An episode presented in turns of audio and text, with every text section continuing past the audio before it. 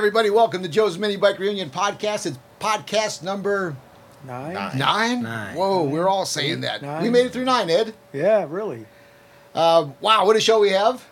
One of the more popular guests we've had to date on Joe's Mini Bike Reunion Podcast has been Charles Mini Drag Bike Mosley. Because Charles knows the deal. Charles in it. Uh, Charles has been there when it was all happening. He tells a great story, and he's here with us tonight. Charles, welcome to the podcast. All right. Thanks, everybody out there. My wife says he's cute. It's like enough of that. Come on. Um, Tim from Isky here. Uh, small engine cams. Uh, the Iskenderian name to anybody who's involved in automotive or man any engine for any kind of contraption, mini bike included. Uh, Charles, with your help, you're able to get Tim to join us tonight. Welcome to the podcast, Well, Tim. Thank you for having me. This Good. is uh, first for me, so uh, I didn't know what to expect, but I've been watching them and they're really cool. I, I really enjoy watching them. Uh, thank you, thank you for that. Yeah. We uh, we're we're trying, and you know the show's only as good as the guests because when it comes to the host and the co-host, Evil Ed, we're just a bunch of slugs. Uh, how are you, Eddie? All it's, right. it's still hot out there, though, babe. Yeah, it's still hot, but it's cooled off a little bit. Um, what's the latest and greatest with Evil Ed? You know, we always like to check in with you before we kick these things off. Nothing. Come on. Nothing. Maybe next time I'll have something here. All right. Um, I, I have a little working update. on it. Uh, working on what? My drag bike. Yeah, you. But you've been. So what'd you do from since the last podcast? What did you get anything going? I know you need some parts from Isky, but I got I got had to get a new fuel pump. did you get? You got that? I Yeah, thought. Okay. I got a new fuel pump. Now I had to build a, a chain uh, chain tensioner. Okay. Yeah, I had to do one oh, on that uh, CRC bike. So that's what I'm doing now. What did we use? Did we use one from a bicycle? I'm not sure what the hell I used. Now mine's going to be a solid one that you can move back and forth just so it it, rolls. yeah. But It, it's not going to be spring tension. those got are very. DB, I guess. a Those are very practical to have those chain tensioners, and depending on what your setup is, it's it's mandatory, but they look good too. Mine, I hardly have any room, so that's what I got to use. Yeah. Well, we'll- we'll look forward to maybe a couple pictures on that. The folks have been asking uh, a little bit about that, so maybe you can uh, help them out a little bit with some pics. Yeah, that's about it. Then I'm going to refire it back up. Um, I'm getting ready to try to get something running. I've been dabbling around with the little uh, Frioli, and Jake Moe is returning Frankenstein next week. He had to get the brakes set up, and that's a cool custom bike that he's been building. I might need a new cam. Well, I know a guy. Do you?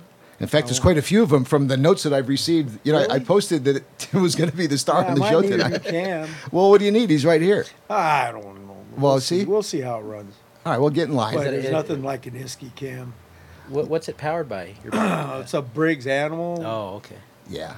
It's a Uncle Frank's motor. Uh, for those folks who Oh, may, like a black uh, blue Oh, Wazoo. that's what it is. Blue Blue Wazoo. Wazoo. I remember tell that. folks about that, Charles. That that engine, the Uncle Frank's It- and the Blue Wazoo, they, because they you used mentioned to it. have a class. It started with the flathead. I think it made like twelve point five or something. But then the blue Wazoo animal, I can't remember if it was fifteen or eighteen, 18. or something. 18? 18 horsepower. Yeah. Yeah, it's Well, like a class. You're supposed to leave the motor sealed up and run it the way it is. But Yeah, I got the seals on mine. yeah, if you bust the seals, then it's you You- can't you- really, you know where to you get can't your run it in the class No, anymore. care. Oh, But they're a good engine to get and build up from if you want to. Ed, what are you going to do with the drag bike when when it's done? You're going to roll it out? You're going to ride it? You And going to? I'm going to sell it probably. Okay, You know, I'll ride it one time. And sure. Put I'm it through getting the. too old to be out there. Well, that would be a pretty uh, interesting bike for folks that I are in the already collectors. beat a bunch of those guys, and I had to tell them, go home and tell your mommy an old man just whooped your butt. You, why don't you do it a couple more times with this bike? it's no fun now. Oh, you'd have a little I fun. might get beat up now. There's too many guys out there. Go with Charles. well, yeah, but They talk they talk crazy to me out there too. See? Yeah, there's no fear now. Yeah. no- and guys like me and Tim, our fighting days are over. Those kids you know, we are want rough out we want there, everybody man. to just be nice. I watch all that shit on the on the on the websites, and and everybody is. Uh, we talked about it on the last show. The competitive juices are flowing, and everybody wants to go fast, which makes this a perfect podcast because you know you give the people what they want. So, with that said, Charles, uh, I had uh, opened earlier with the show that you were, had been one of the more popular guests we've had so far, largely because of uh, what I mentioned, uh, the stories and the builds. Uh, but you also have been a, a, a good source for me in a variety of ways. And one of those examples is you turning me on to Tim. Yeah, yeah, Tim. So- well, you know, me and Tim go way back. I'm just happy he was talking to me and telling me that uh you know, he's going to get back into mini bike racing because he retired for a little while. Well, I don't know. I, I don't know, know? about racing. Maybe just build one, Oh, to put just around, and show up cruising- once in a cruising while. You know. Yeah, we talked about getting you a frame There and you getting maybe something done before the mini bike show. Yeah, that's my that's my goal. I in fact I, I texted George today. I said, "Hey, how much for a frame? I got to Yeah. get started on something and show up this year with a little something, you know, a little something. Just build a little. little Well, something what, with what everyone would expect from you, like if, if Tim showed up with his bike, right, Charles, and then if he shows up with a bike, the first thing everybody's going to want to do is like see the engine, because you know, Yeah. that's what you're known for. Let's face it, right? So He's saying now he's going to leave the motor stock. no, no, no, no, won't be stock. no, I he won't be gonna doing I a little- already know. Because he going to be like, I'm just going to do a little bit to it, you know, and then he going to do a little bit more, a little bit more, and then I don't know what he going Let- to do. Let's see then. where it goes. But I, yeah, you know, I. Ed, I you know, I'm thinking about that. I don't have. I haven't had a mini bike for some time. Well, it's Yeah, easy to catch there's up. You know, I think that's the beauty of all this. Like you said, you call one guy. You, next thing you know, you've got a frame. If that guy ain't working, you call the next guy. Before you know, you've got a frame. Engines, you're going to be covered up. But Ed, when camshafts came up when I was a kid, you know, like you nodded your head. It's like, oh, it's got a cam in it. It's like, oh yeah. It's like, you, you didn't know what the hell people were talking about, especially when you were just coming up. You didn't own a car. Not when you're ten years old. Yeah, so you all pretended you knew what a cam was, and and to this day, I think that a camshaft, people make it sound like they really know what a camshaft does, and a lot of them don't. I think what I found out is it's really like the brain of the engine, in my view, right? Yeah. it Yeah. tells those valves when they're moving and how they're moving. Why don't you, Tim, give folks the real version of essentially what a, what is a camshaft's role? And, and, and really, why is it that you guys at Isky and now through small engine cams have become such a, uh, you know, a talked about company? What is it that you guys are doing? Well, um,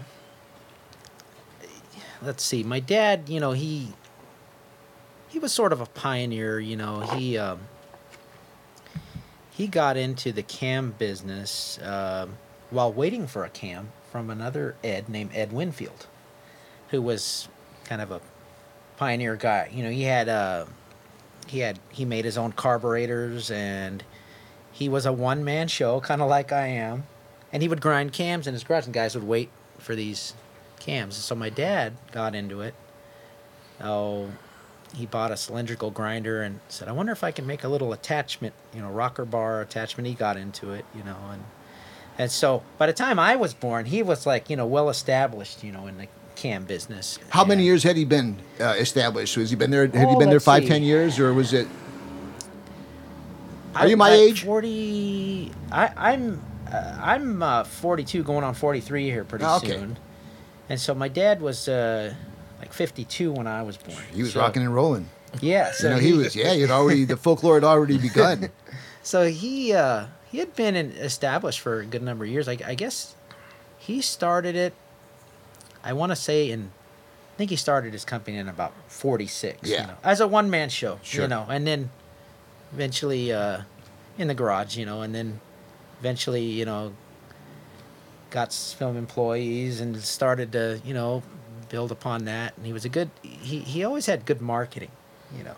Yeah, the logo, the A- Isky and- logo and, is uh, everywhere. And he, and he had that cartoonist Pete Millar, and I and I look at those Isky tunes, and the guy was really sharp. He could he could take a blank piece of paper and draw a story really good, funny stuff. yeah, And uh, well, anyway, I guess it was uh, through just a lot of dyno testing and experimentation that there was a lot learned. sure. Mostly with him, or did he have his little core group of guys? Was it Yeah, him and a you know, guy? my or? dad uh, took it so far, and then my older brother Ron kind of took it over. Uh, uh, you know, the cam design part of it, and you know, software started to be available, and I mean, I'm my mind gets boggled at the way Ron used to do it because he had this uh, thing called a CompuCorp thing Sure. that used to I remember CompuCore.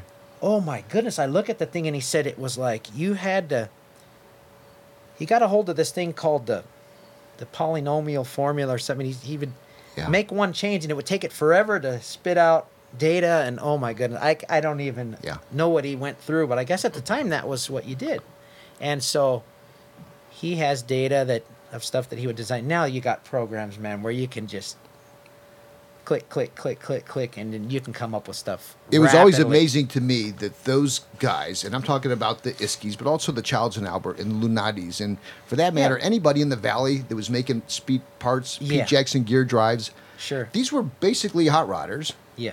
that made their own parts. But as technology started to come into play, those guys went from being just like guys that kind of grind cams to they got the software. They had that technical expertise. These guys were borderline genius behind those jeans and that overhauls. They they knew their stuff, and I always found that technical insight that they had amazing. And you never really thought about it because if you look at guys that are really well known in the industry, they don't ne- necessarily look like professors, right? Mm, true. Yeah. But So- they they they had a good work ethic and they had a a real desire, you know, to come up with stuff. You know, b- before you couldn't just buy all the bolt-on stuff you can buy now, and Yeah. you had to make a lot of stuff. But then people started coming to those guys and saying, "Hey, uh, how can I get one of those?" Oh, okay, I'll make it for you. And b- before you know it, there was a demand for it, and then you know it. it I guess that's how this deal got going, you know. And I, you know, and I, I guess I'm kind of a newcomer in a sense, you know, that a lot of that was already going on by the time I was born. So you know, I grew up.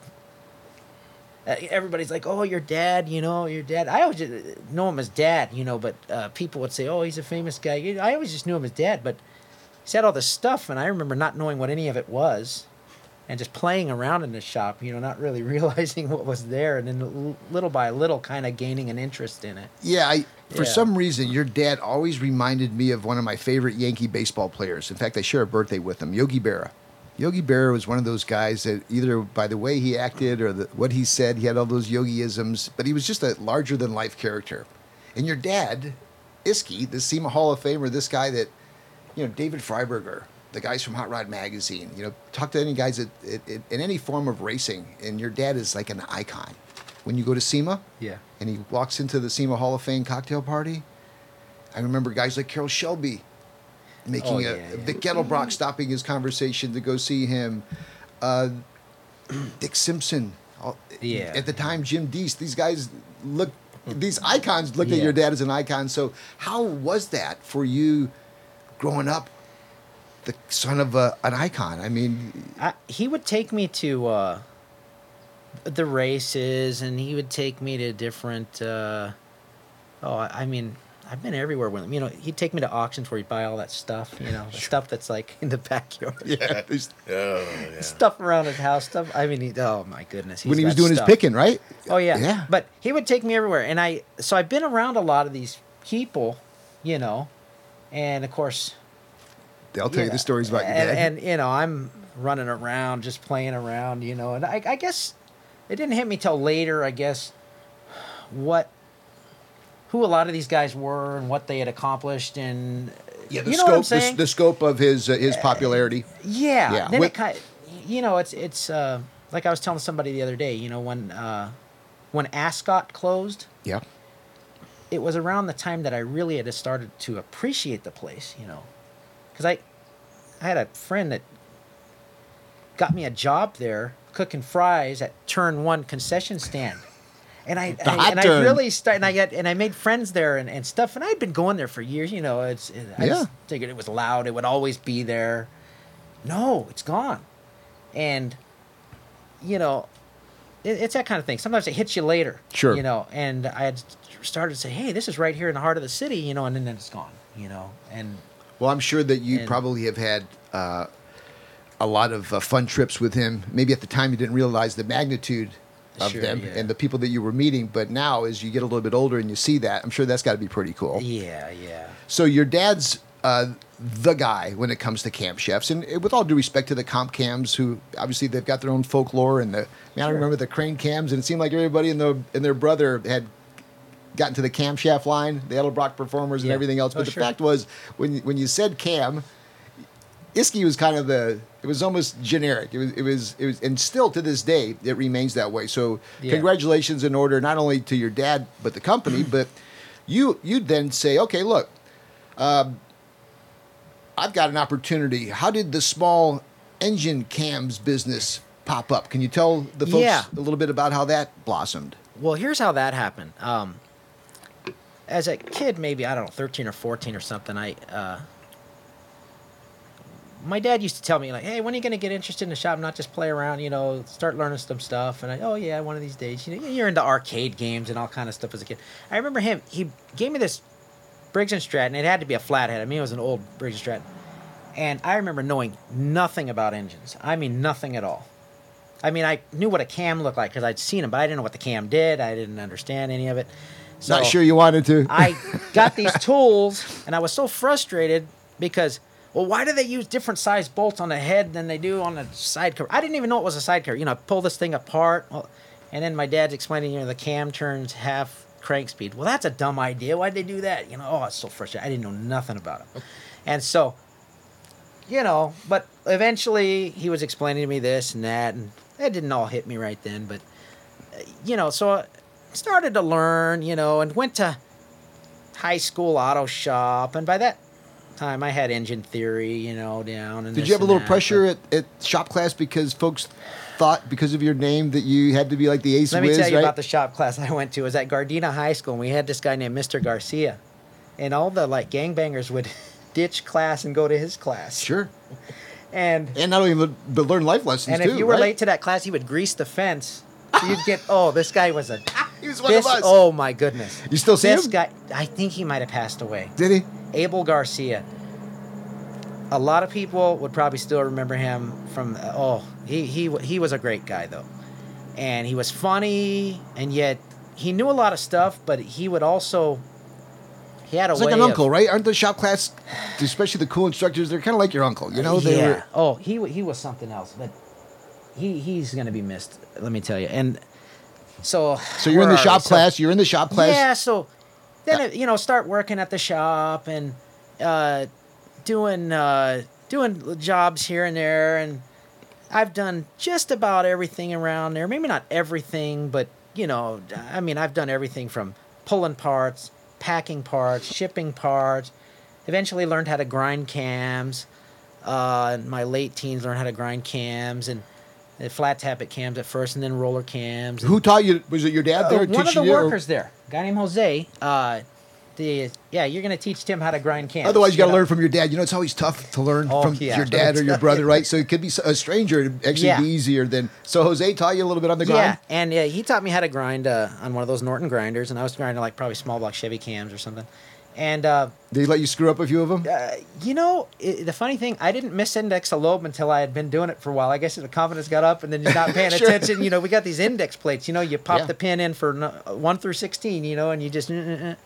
and uh, I remember the first time I misindex one, I go, "Oh man, I I, I can screw one up." You know, and so You're that core's junk.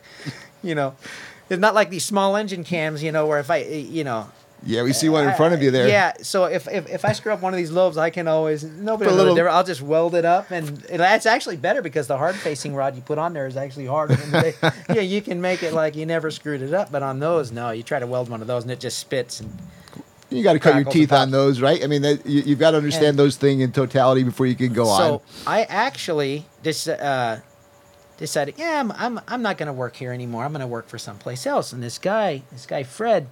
Uh, from my church, he, he he says, "Hey, you can work over here." And I worked at the. He got me a job working at this place. I made a little more money over there, but I, you know, looking back though, I can see why they don't just you know start you off making a lot of money at your dad's job because that probably wouldn't have been healthy for me maybe. But I didn't make a lot, you know. I said, "Oh, I'll make a little bit more over here." So I left, and we were making these cool machines that were all stainless steel, and it was a big difference from my dad's shop because it was ultra clean environment, you know, and. Uh, long story short, I was working there, and after about a year, they laid off a bunch of people. So here I am going, huh, this didn't work. Daddy. hey, Dad, you think I work back there? Yeah, you can come back over here. So, Well, your dad's probably feeling like, you know, hey, look, it's my Yeah. kid. He wants to go out and cut his own path. Let you let it's like Oh, running away yeah. for the first time. It's like Oh, let him yeah. go. He'll be back, right? yeah. So I Dad took you back? Kid, you know, my dad's a wealthy man, but he wasn't one of those guys that just gave us all silver spoons. You know, It- No. it, wasn't like that. But Yeah. I um I would like to have his penny So- jar, let alone his bank account after all the years. And he doesn't seem but you know, he doesn't live like like No. you see his car. You ever see his car? He fills the them up Cadillac's brim. infamous. Yeah. What's the deal with those things? He fills them up he fills them up and then and then when they when they don't hold anymore you see I see him. They're The always cars? parked out. He, he pulls I right s- in front of the door. That's his spot, right? He'll pull in there, and the suspension's bottomed out. Just a, just a, not completely, but if you hit a bump, it goes. "Ugh." You know, you know, you feel the shocks move, and then it goes. "Ugh." It makes a thud. That's his car. It's not just the car though either, right? It's like his desk. Oh, his house, his yard, his shop. There's so much stuff that's not business related around that shop. You You, could wouldn't be related, it. Eddie. I used to be so frustrated. I mean, how come Edelbrock is like spick and span, and we're like this? clean. How come That's this is like? on the yacht. you at know the what? marina. Yeah. Yeah. With the ascot and the monocle. Listen, Yeah. it's But isn't it cool to know that you different. could be out there ten Listen, deep? even my room at home, I used to fight for get in? space. Dude, and you if were- you'd let that go, he would fill it up. I'm telling you, and, just, and to think these guys now they save a few magazines and leave a couple packs of cigarettes there, and they're on hoarders. It's like your dad could teach those hoarder Oh, dudes some listen. tricks, huh? I, I told my dad, I said, Dad, if if your house ever like caught on fire, you can get out, right? Because oh, let me tell you, lots lots of stuff. Uh-huh. But that's just you know he grew up poor. Yeah. And I get it was sort of he was born Yeah. 1921. It was Yeah, kind of that depression Oh, era. man. he says you couldn't you could you just you didn't find junk laying around. Him. People saved rubber bands. They Everything. saved Yeah, you didn't throw anything out. You and so didn't- you know what I. I- I've never been through exactly what he's been through, so so you know, I, Yeah. you know, I've I got friends whose moms are like that, you know, Sure. and it, so it, you know, it's not just my dad, but yeah, so Well, so your I- dad did it in grand style. Oh, my So to finish he- the story, so when the car would get filled up all the way, he he would you didn't uh, clean the car, right? He's got fishing poles in there. he goes to Fabulous Burger. By the way, so yesterday, Mini Bike Paul and Net came down. And thank you guys for coming down. It was it was really fun. So we talked about the water transfers and all that. Yeah, he was a great guest I on gave the him show. We had full some fun. tour. They couldn't believe how much stuff is over there. Nice. Yeah. So anyway, one of his Cadillacs is parked in the backyard, and I go, uh, "You heard about his cars, right? Well, here's one of them." Right now, my dad's driving this little red car. It's like a, I don't know. It's it's not like it because he always gets these older Cadillacs that are like 20 years old that have the North Star in them or Sure, something. he likes that style. And, he, and he's got them full. Uh, well, anyway, uh, they were like, "Whoa, yeah." The whole back seat is, and I mean literally, this high filled up across. Nobody can Can't sit back there. the Nobody can sit mirror. in the I'm talking about passenger seat. Nobody can sit anywhere except the driver's seat. There's What's and it there's even with? stuff there, but you know he can fit in there. Is it the newspapers or everything oh, else? it's, It just- listen, it's newspapers. It's it's. It's everything. I don't even know what it is. It's his life, right? Fishing Just- equipment. It's, cheeseburger everything. trays It's, or oh, oh it's great everything. Oh my god! So, So- what a great eBay Yeah. vehicle to be able to buy Iskies as is with all the stuff in there. And so my dad, he's got this deal going with the with the lady at the uh, Fabulous Burger. That's where they go like every day for lunch. And so he's like, "Oh yeah, all the scraps, you know, save them for me. I'll give them to the cats." And there's cats back there, and there's all Sure. kinds of stuff. Yeah, Yeah. oh man, it's it's different than just about any place. You know, it's funny you, You mentioned know, that. that- You remember that- Confer? They're That old rings- off-road guys, Okay, family business. Pete Confer, his sons, they built all kinds of racks for off-road vehicles. yeah, and they did a really good job. Yeah. a heavy duty machine uh, shop off of Burbank, off of near the uh, near that steakhouse over there, off of uh, uh, the five freeway, and it was the same thing.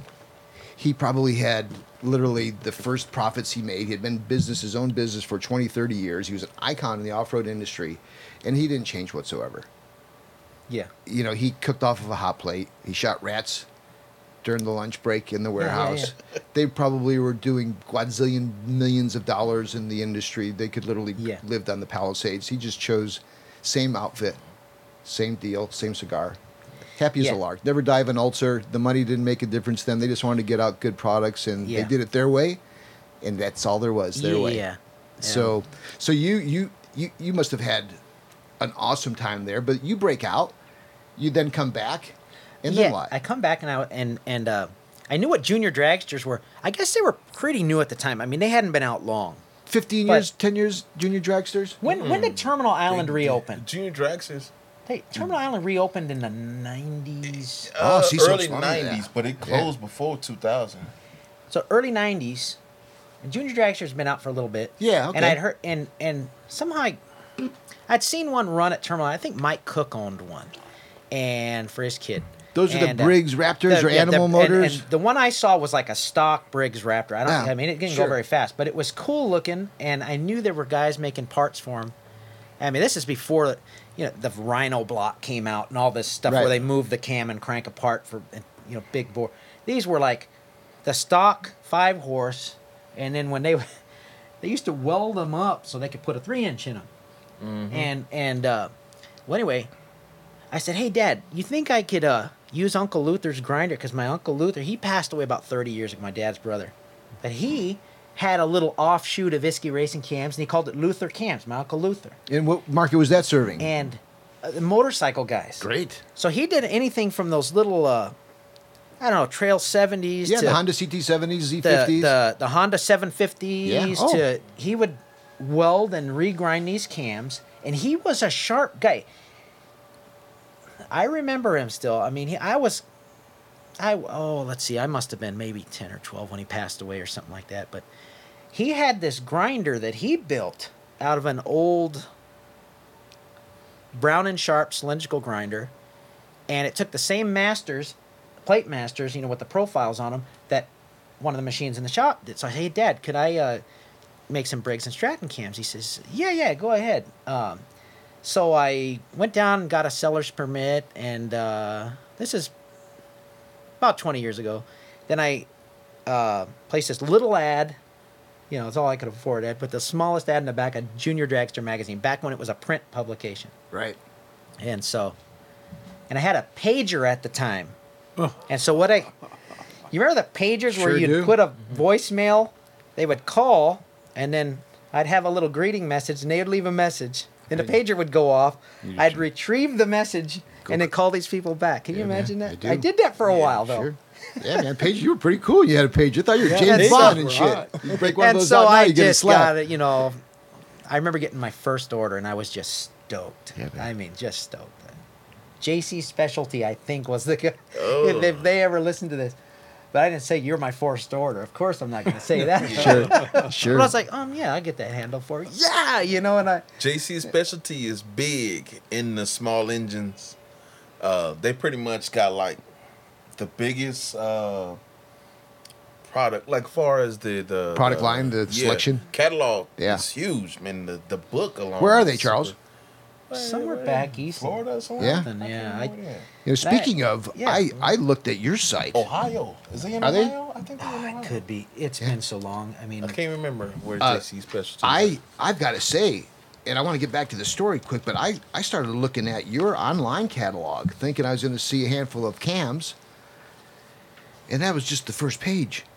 She go down there, it's valves, springs, connecting rods, clutches, uh, flywheels, wheels, tires, Roller rockers. uh, Yeah. racing fuel. Incidentally, I want to talk to you about Rocket Brand racing fuel. okay.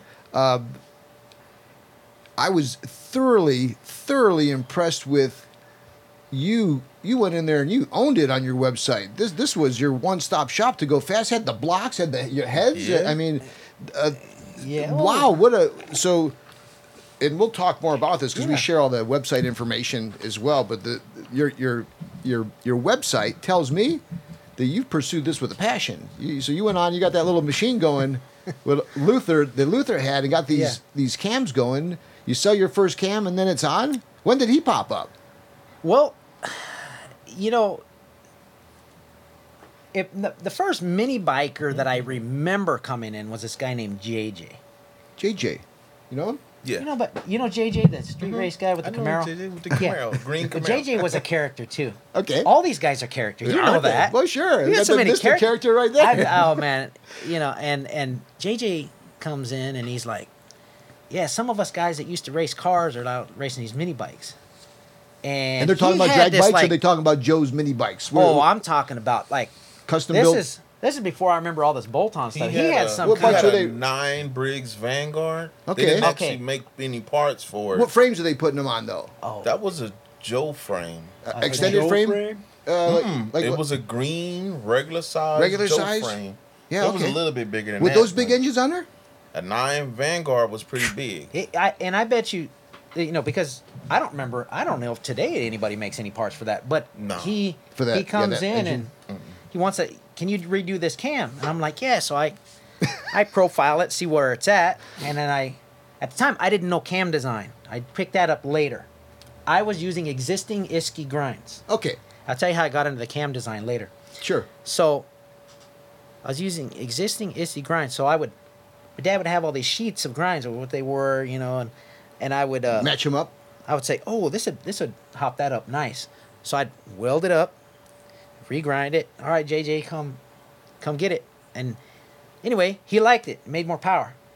And then uh, Was JJ doing other things too, though, or were these? What were these guys doing? They, they'd have you do the cam, right? But were they doing anything with the connecting rod? Were they doing anything with their head? Boy, Were- I don't know if he had. Was a it just clean swaps? Were- He were they didn't just have swapping billet- cams? He didn't have a billet rod. Yeah, You know, come to think Because of his it, motor blew up like four or five times. You know? was that what they would do, Ed? They would just swap a cam. That's it. He And was maybe- building They didn't up have those stuff back then. Well, you do the billet carb. If you do the cam, then. you got a valve to deal with, right? I mean, so you Oh, would think yeah. about it. One Yeah. leads to the other. So just Yeah. swapping the cam. See nowadays, like back then the mo- the bikes wasn't as fast then, so right.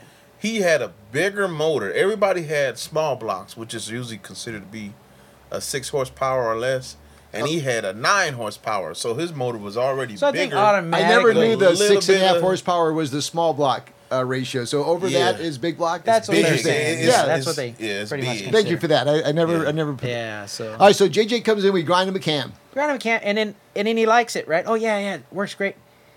Then um, Like, did he know what he was talking about? Because he went faster. Did he like the way it sounded? I mean, a lot of these guys, oh yeah, yeah, it's got Oh, a cam. well, it's like he- shit. They well, couldn't tell. I but- got talking to him, Well, right? JJ was already a he's he already knew about Isky. He had a race car. He's a Yeah, he racing had a driver. race got car. Got it. You know, he just knew his dad. He already knew his dad, and he figured I would ask him. I'm pretty sure him, JJ had an you Isky know. cam, probably in his Camaro. In I his would, Camaro, I would you assume know? he had an Isky cam in there because he had the. I went. I end up going to his house to visit him, right? Because I don't know a lot of these mini bikers yet, right? I mean, he's like first one. So I, I said, well, let me see what you're doing.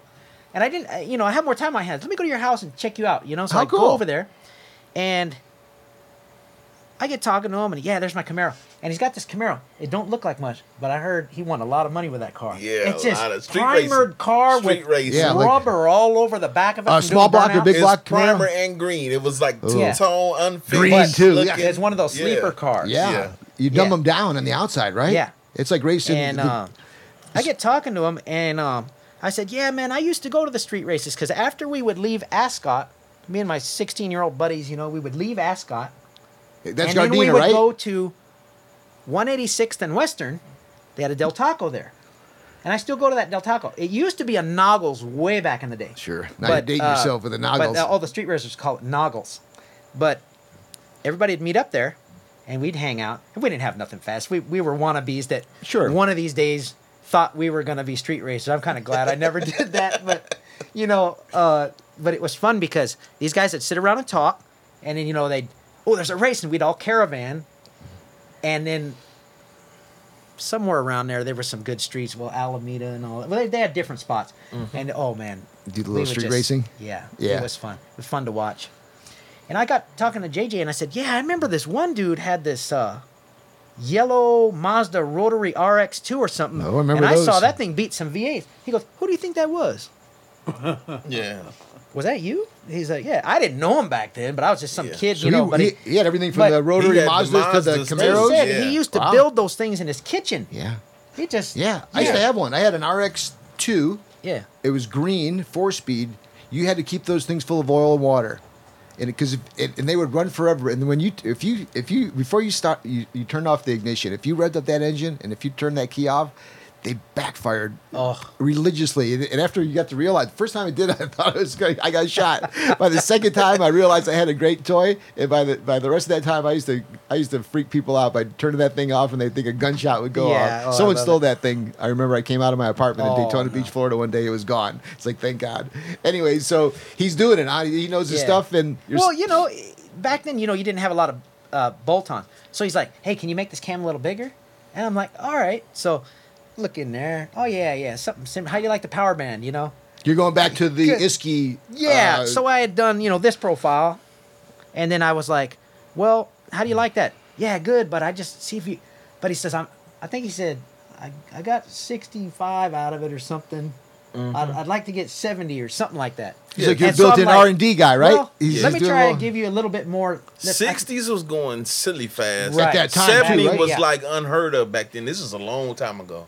The bikes was only going fifties. How big tires they have Maybe on 'em? crack Six inch 70. tires. I don't know, probably, yeah, he probably had a stuff real like that. short- Yeah, He yeah. had a real short tire on the back of it. It was a little teeny bike, So- and he used to have his son riding.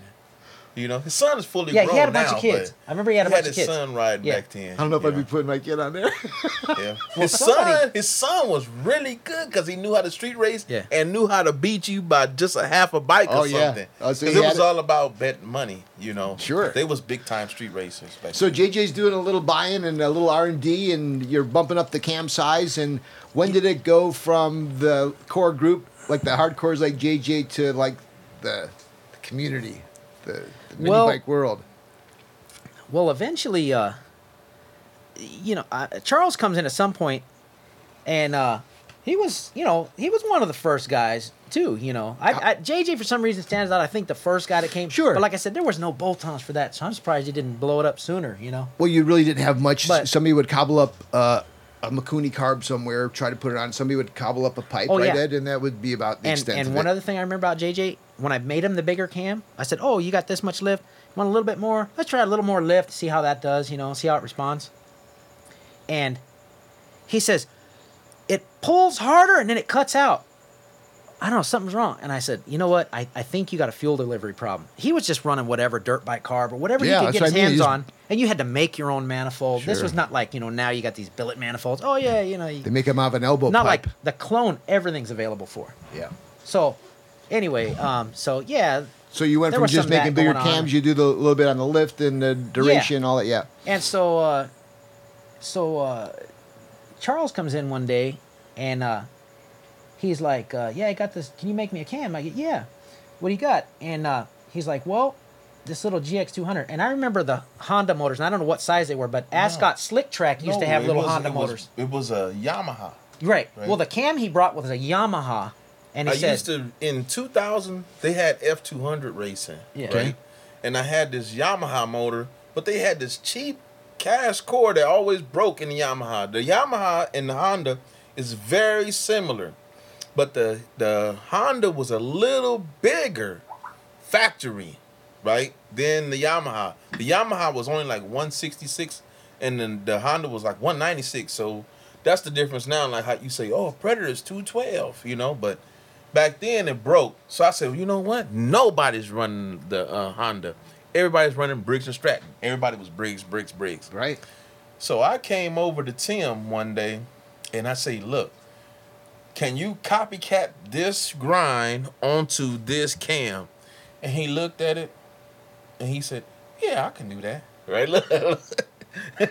so look, he did. And then I came back, well, I beat a few guys and I said, that's to be it right there. So once I started talking to him, I told him, I said, Tim, listen to me. Because everybody I always tell people stuff. They don't really listen. They just be like, this guy, he just be whatever. I said, listen. Because I know Tim, he grinds and cams, but he do it like every once in a while. It's like, it's not a big deal. I said, if you listen to what I tell you, because I already started talking with AGK. He knows Shane Yeah. up north. I already told Shane everything. Flywheel guys? No, Or no, he, I'm sorry. He has a. uh, he's got a like an online go-kart. part store. Oh, online. gotcha. Yeah, okay. We Yeah. was already Santa on Barbara. four cycle and uh, old mini bikes, everything. So you're already talking to him? Yeah, but see, he wasn't into it. He was just working for his dad. So I said, look, Tim, if you listen to me, because see, they just be like, oh, this guy's talking crazy. If you listen to me, you can get, make a lot of money doing this stuff, right? All I have to do is win, right? Which I already do. Always give me bragging, you know, but I already win, right?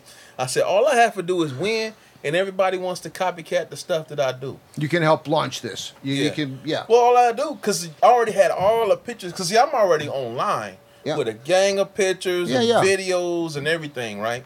So I told you, you him, had a you had a very this." good brand. The Charles Mini Drag Bike Mosley brand was a, was a brand. You, you had already Yeah. established. Well, it. when he made it, that was it, right? And then he's just like, go get it from Tim, right? Tim, where you at? On Alondra and Broadway. And then people started going over there. I want Yeah, that so- cam or whatever. Because it was a little teeny cam. It was only Yeah. 242. I've never been, it was Yeah, so in tiny. fact, the you know? cam that Charles had brought me was less lift than that. Yeah, it was like And two- then- so was that the, the. Honda cam that you wanted mirrored after the Yamaha, or Yeah. the, Yeah, but it was even smaller than that. What I size that came in be- front of you now? Uh, okay, this is a 360. Okay. Yeah, Wh- Which one's this is a 360. Yeah, can we- Yeah, we started at two thirty or something lift, but I told him Yeah. the more I was beating half of the guys with the Yamaha, but my Yamaha was at 190 cc, and it was big bore at 190 cc, and it had that 230 cam in there. I said, this stuff is just steady breaking, and for you to get the parts is ridiculously Right, priced, they're expensive. right? So you So I hook up said- the Honda. I'm gonna get a Honda, copycat everything over to the Honda. Why do you right? think Ed that the Honda took so long to to become the engine of choice now? I guess I don't know. Was no clone Honda's yet. always had a name. Honda for was itself. Yeah, that's what I mean. expensive. You would think that the, the Honda would have popped up as soon as the guys got because at some point you got to the you weren't going any further with the with the brakes No, well, and see, the Tecumseh. The you know, Honda was the first overhead valve engine. I was the overhead valve. Then Briggs came in the picture Right. because see they always had 5.5, 5.5. Then they made the new 6.5. So when the new 6.5 came out, All overhead valve. I got the first one like from Northern Tool. I don't know if you know. yeah, I, Northern I, Tool. I buy sure. stuff from those Yeah, guys. I but just I got that. it from Northern Tool, and I, and I was like, man, this thing here.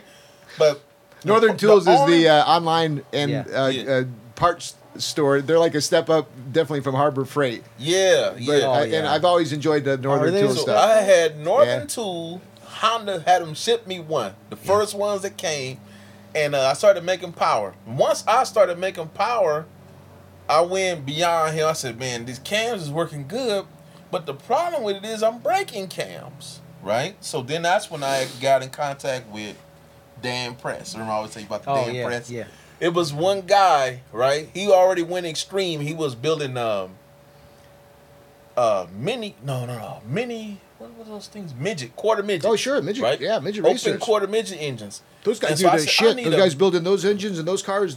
Those guys were some really smart dudes. Yeah. It was a billet cam was needed because I always you started having these guys copycat, right? They started having the same exact thing as me, same cams, everything, same head, same carburetor. But you knew that was coming. You know, you know. that- now I got to go even faster. So that's kind of how I started going a little bit more. I got a billet. I got the first prototype billet cam from this dude, Dan Press, right? And then later on, I had Isky make the first billet cam for the GX because his cam was a little bit better, okay. right? Yeah. Then this other company came and made their billet cam. But I was like, oh man, but it's made from a better steel. What is it like tool steel or something? And there's It's a like- difference it's to like that. now the, uh, the the the gear is steel, whereas Yeah. I was taking a stock gear. You remember? And I was putting the He had the better. I made a it. five way strong adjustable shaft. gear out of a Yeah. out of a stock one, and I'd never want to do it again. But Yeah. That But I- cam I- was I silly thought about how to expensive, do boy, it. back then. I did I did a handful of them for guys for a few different engines. Even I did one for even for the 13 Vanguard for Doobie and yeah, them, and, and then I for uh, Carlos. and Carlos, yeah.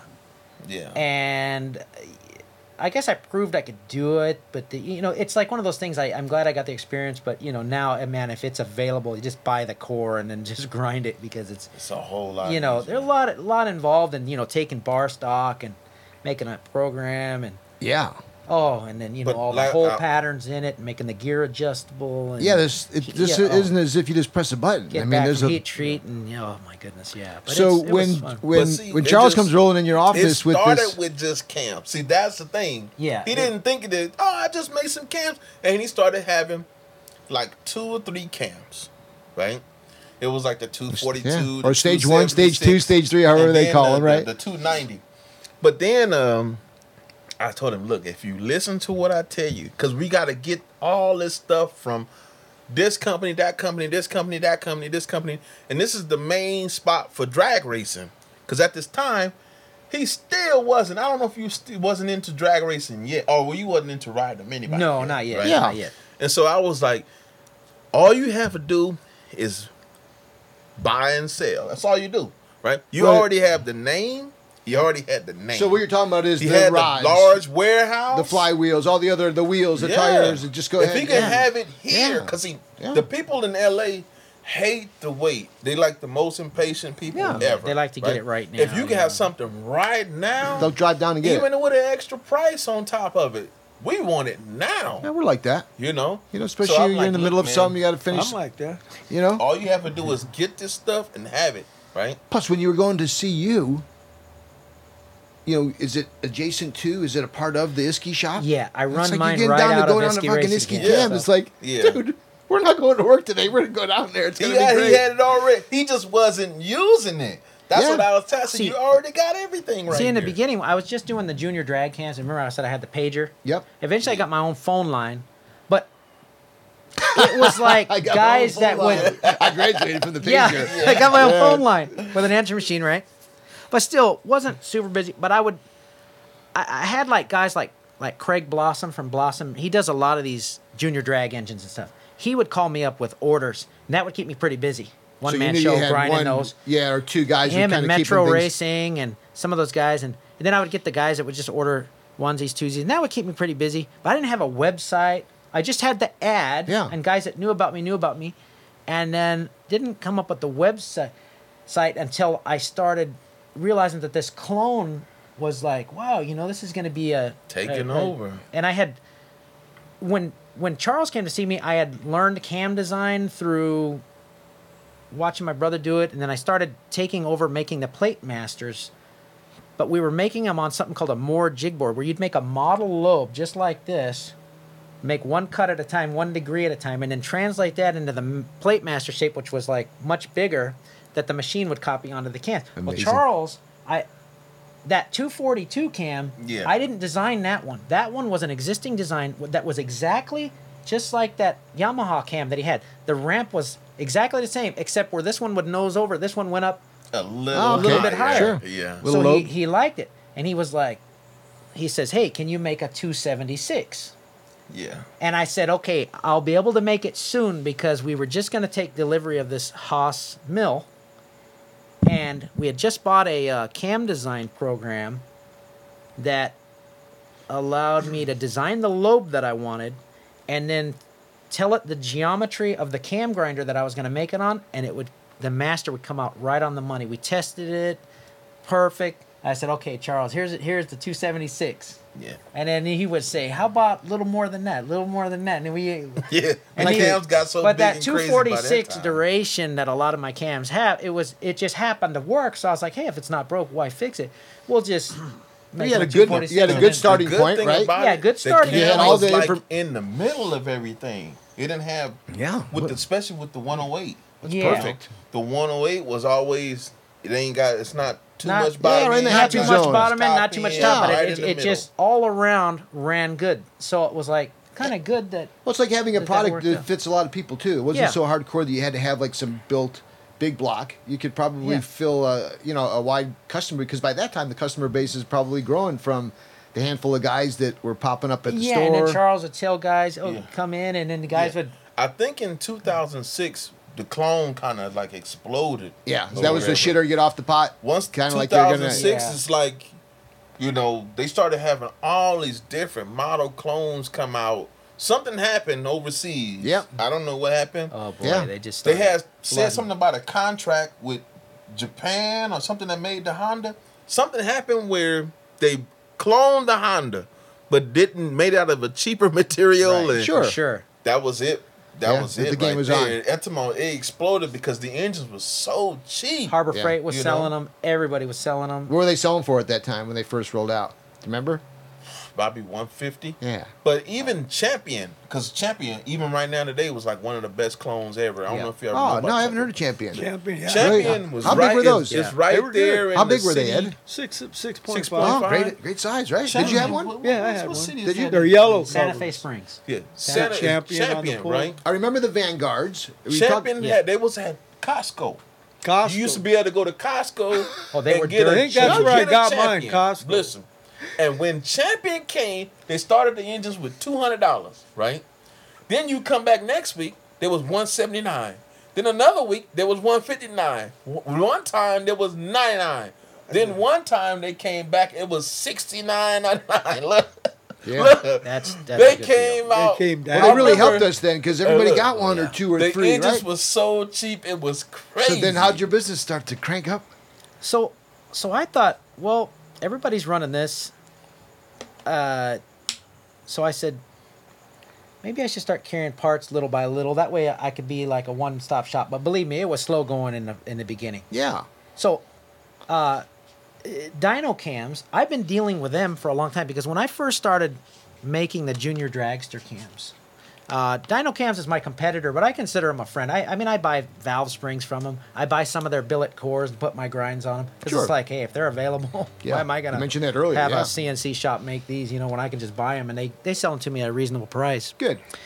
Well, when I first got into this, though, I, I the, the Briggs cast cores is all I had. But guys were like, "Hey, but in these junior dragsters, those might break. You know, we want some billet cores." Well, I knew Howard's cams was making them, and we're, they were like friends of ours. I, Long-standing when company, I Howard first Cams. got into this, I called up and said, "Hey, I see you guys have uh, junior dragster seven-way adjustable, you know, billet setups. Can I buy those cores from you?" Oh, uh, they said uh, this guy Jerry from Howard's Cams, guy's in a wheelchair. He's got hand controls on his car. Said, said we're gonna come down and see you. So they come down for lunch, and he gives me a brand new Briggs Raptor in the box, brand new, and a box of whatever cores they had left. They said, "You're getting into this. We're just getting out of it." That was so cool. How and- he hand you the baton? Yeah, and and uh, we had lunch and this and that, and never forget that. And to him, that had, So- had to be great to be able to hand off that baton, so to speak, That to that you. was just so cool because I remember seeing the Howard's ads for these adjustable. Yeah. And they they kind of uh, they might have been the one that came up with that seven way adjustable gear. I think they were. So when I ran out of those cores, I you know started looking around. I've heard about dyno cams. I see Junior Drag magazines. I call them up. Was Now- Engle around at the time? Engle Cam, were they around at the time? Oh, Engle's been around a long Yeah, time. Yeah, did Oh, they have anything in that world? I don't know if they ever got into the junior dragsters. McGee was into it. Ah, Yeah, okay, sure. McGee. McGee, McGee you made mentioned 'em. McGee on, on our show. he Yeah. McGee made about them. Comp made some.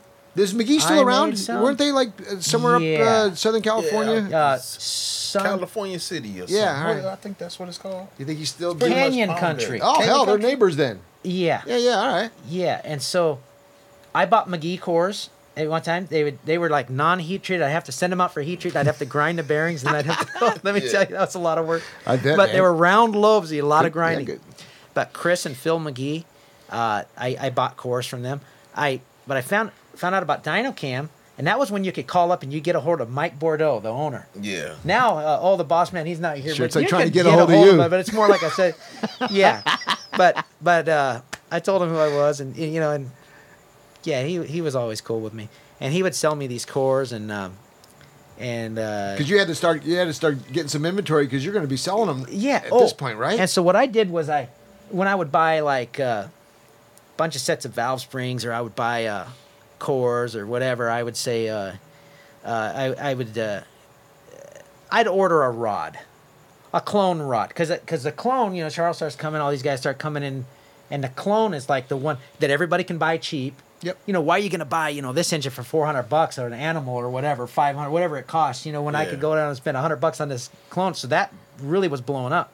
So I was like, well, I should have some stuff for these guys because they would ask me, hey, you have this, you have that, you know, and I wouldn't have anything except I can, Yeah. I can take your stock cam and weld up and grind it. Now I can get these things with unfinished lobes that have a lot of meat on them, and I can Craft them any way you it's- want. It's cool, yeah. Yeah, and then you had to go the route with the valves and everything else Yeah, too. Just so before kinda- I'd have to weld everything on them. Oh. So, uh, long story short, but I noticed that when I would order the, I, I, I'd, I'd see that they charged me a pretty good price for it. I said, they, they must be getting these for a good price because if ARC's selling it for 60 bucks, they're giving it to me for like somewhere I could make a nice little profit on it, you know, not a killing. Yeah. But I said, oh, cool. So I'll buy some more stuff from them. So I wasn't even dealing direct with ARC. And Richie one day, he was like, hey, can you order me this or something? Or somebody wanted something and I ordered it. And then I called up and I was talking to Hunter or something. And I was like, hey, how do I be a dealer? They're like, oh, we already made you a dealer. When you bought that thing, I was like, oh, okay, cool. So I started buying from ARC and I started buying from I said, hey, you know, I should start. I had a seller's permit, and, and you know, and I would call up different places, and I'd say, how do I be a dealer? Oh, you just buy this, and so I'd start. Yeah, buy more than I'd one. start stocking stuff, and I had a little cabinet with a few little things in it. You're building and- your own little empire, your little I, small and right? I, I don't even know. Did I have my website on? I probably not. In the beginning, I just I had my website, but I didn't sell parts off of it. Later on, figured how how to configure the store and set prices and whatever. And then it kind of like little by little, one day at a time, one little bit at a time. I just uh, it got a neat little store. You know, it keeps one man busy. I mean, it's it's not. Uh, it's uh, it's not a huge busy. warehouse where I got fifty guys in the back pulling parts, but you know, it's Mm-hmm. it's it keeps me busy, keeps me out of trouble, and it's fun, and I enjoy I enjoy it. I enjoy the guys that come in. We swap stories. It, we have laughter. It's fun. That's It- what this mini bike thing is all about. It really is. Tim, you know, because you could be very happy, very content, very successful, feeding the big machine. You'd be shipping out small block Chevy camshafts Yeah. till till the world ends. You don't have to worry about that business going away.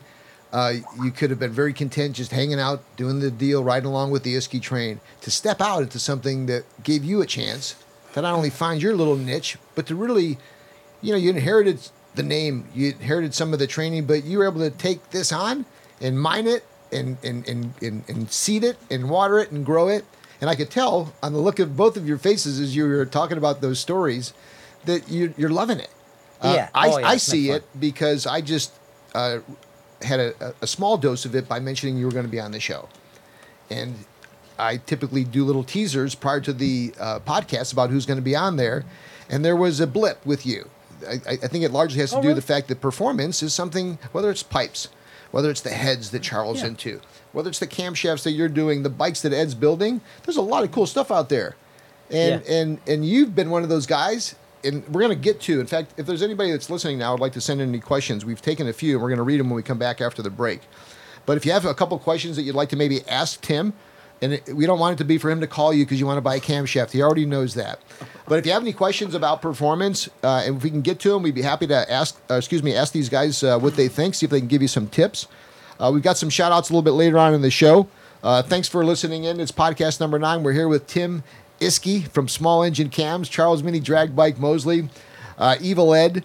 We're going to take a quick little time out. When we come back, we'll finish this podcast up. Thanks for watching, and um, we'll be back in, I don't know, a little bit, 15 minutes or so, 10 minutes. Thanks for watching. Mini Bike Show.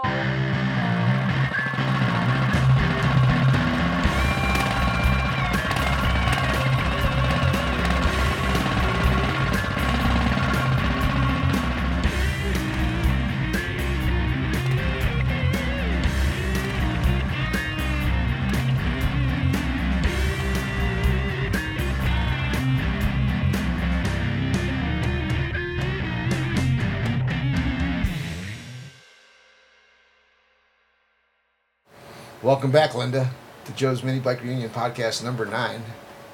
And uh, you know we're trying out some new equipment here. E, what did you get? What is the, what's the new uh, deal there? It's called Mevo.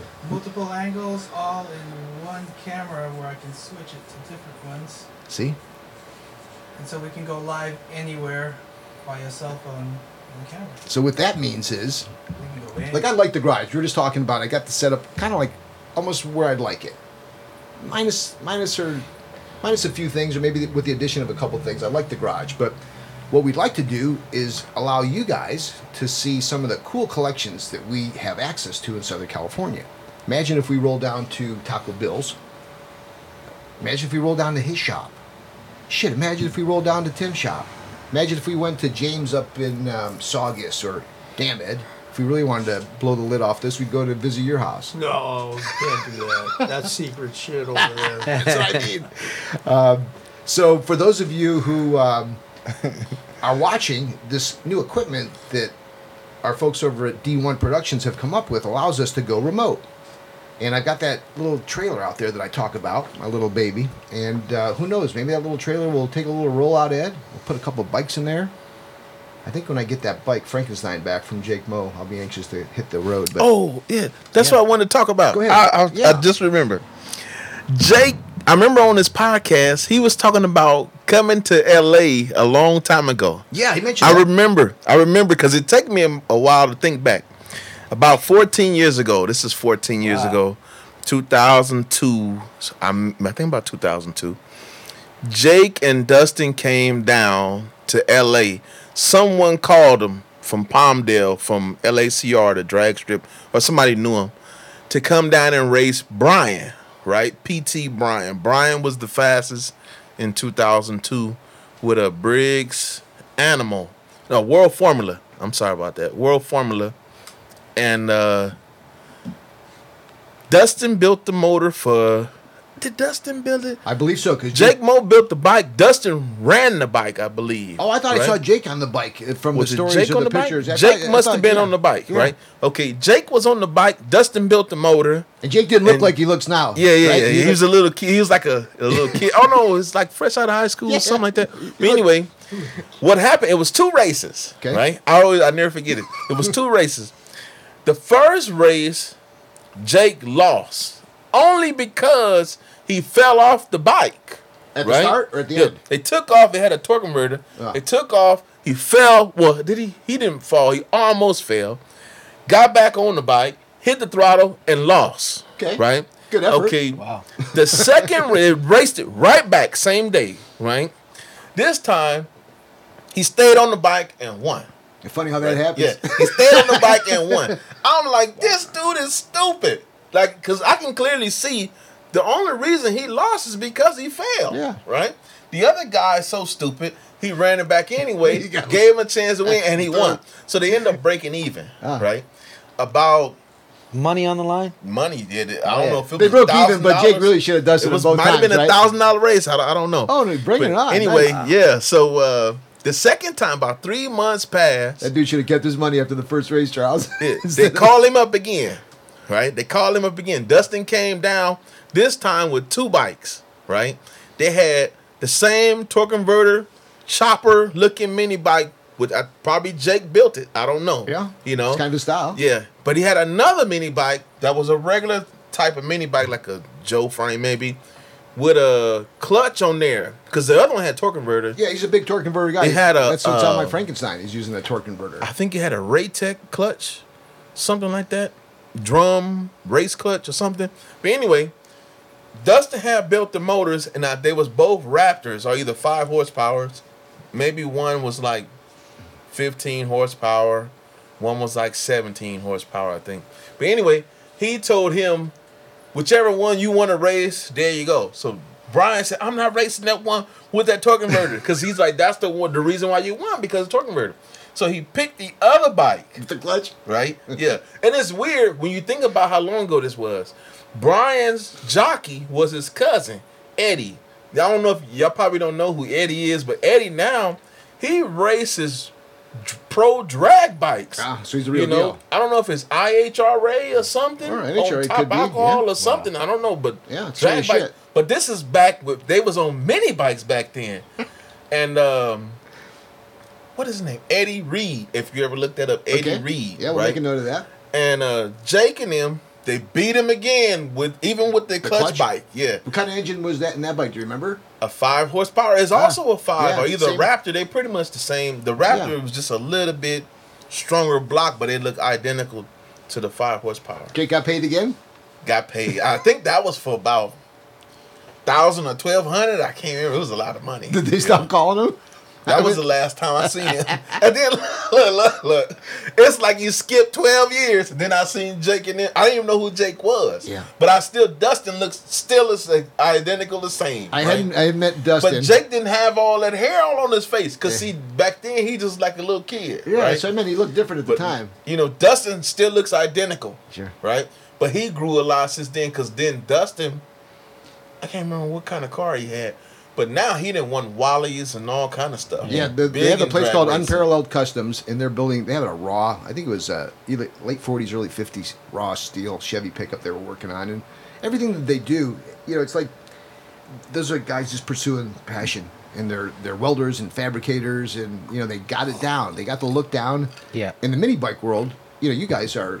Uh, you guys are marquee names, all three of you within this little world of ours. And Jake, amidst all of this pseudo mini celebrity and all these folks doing their deal, building them, promoting them, racing them.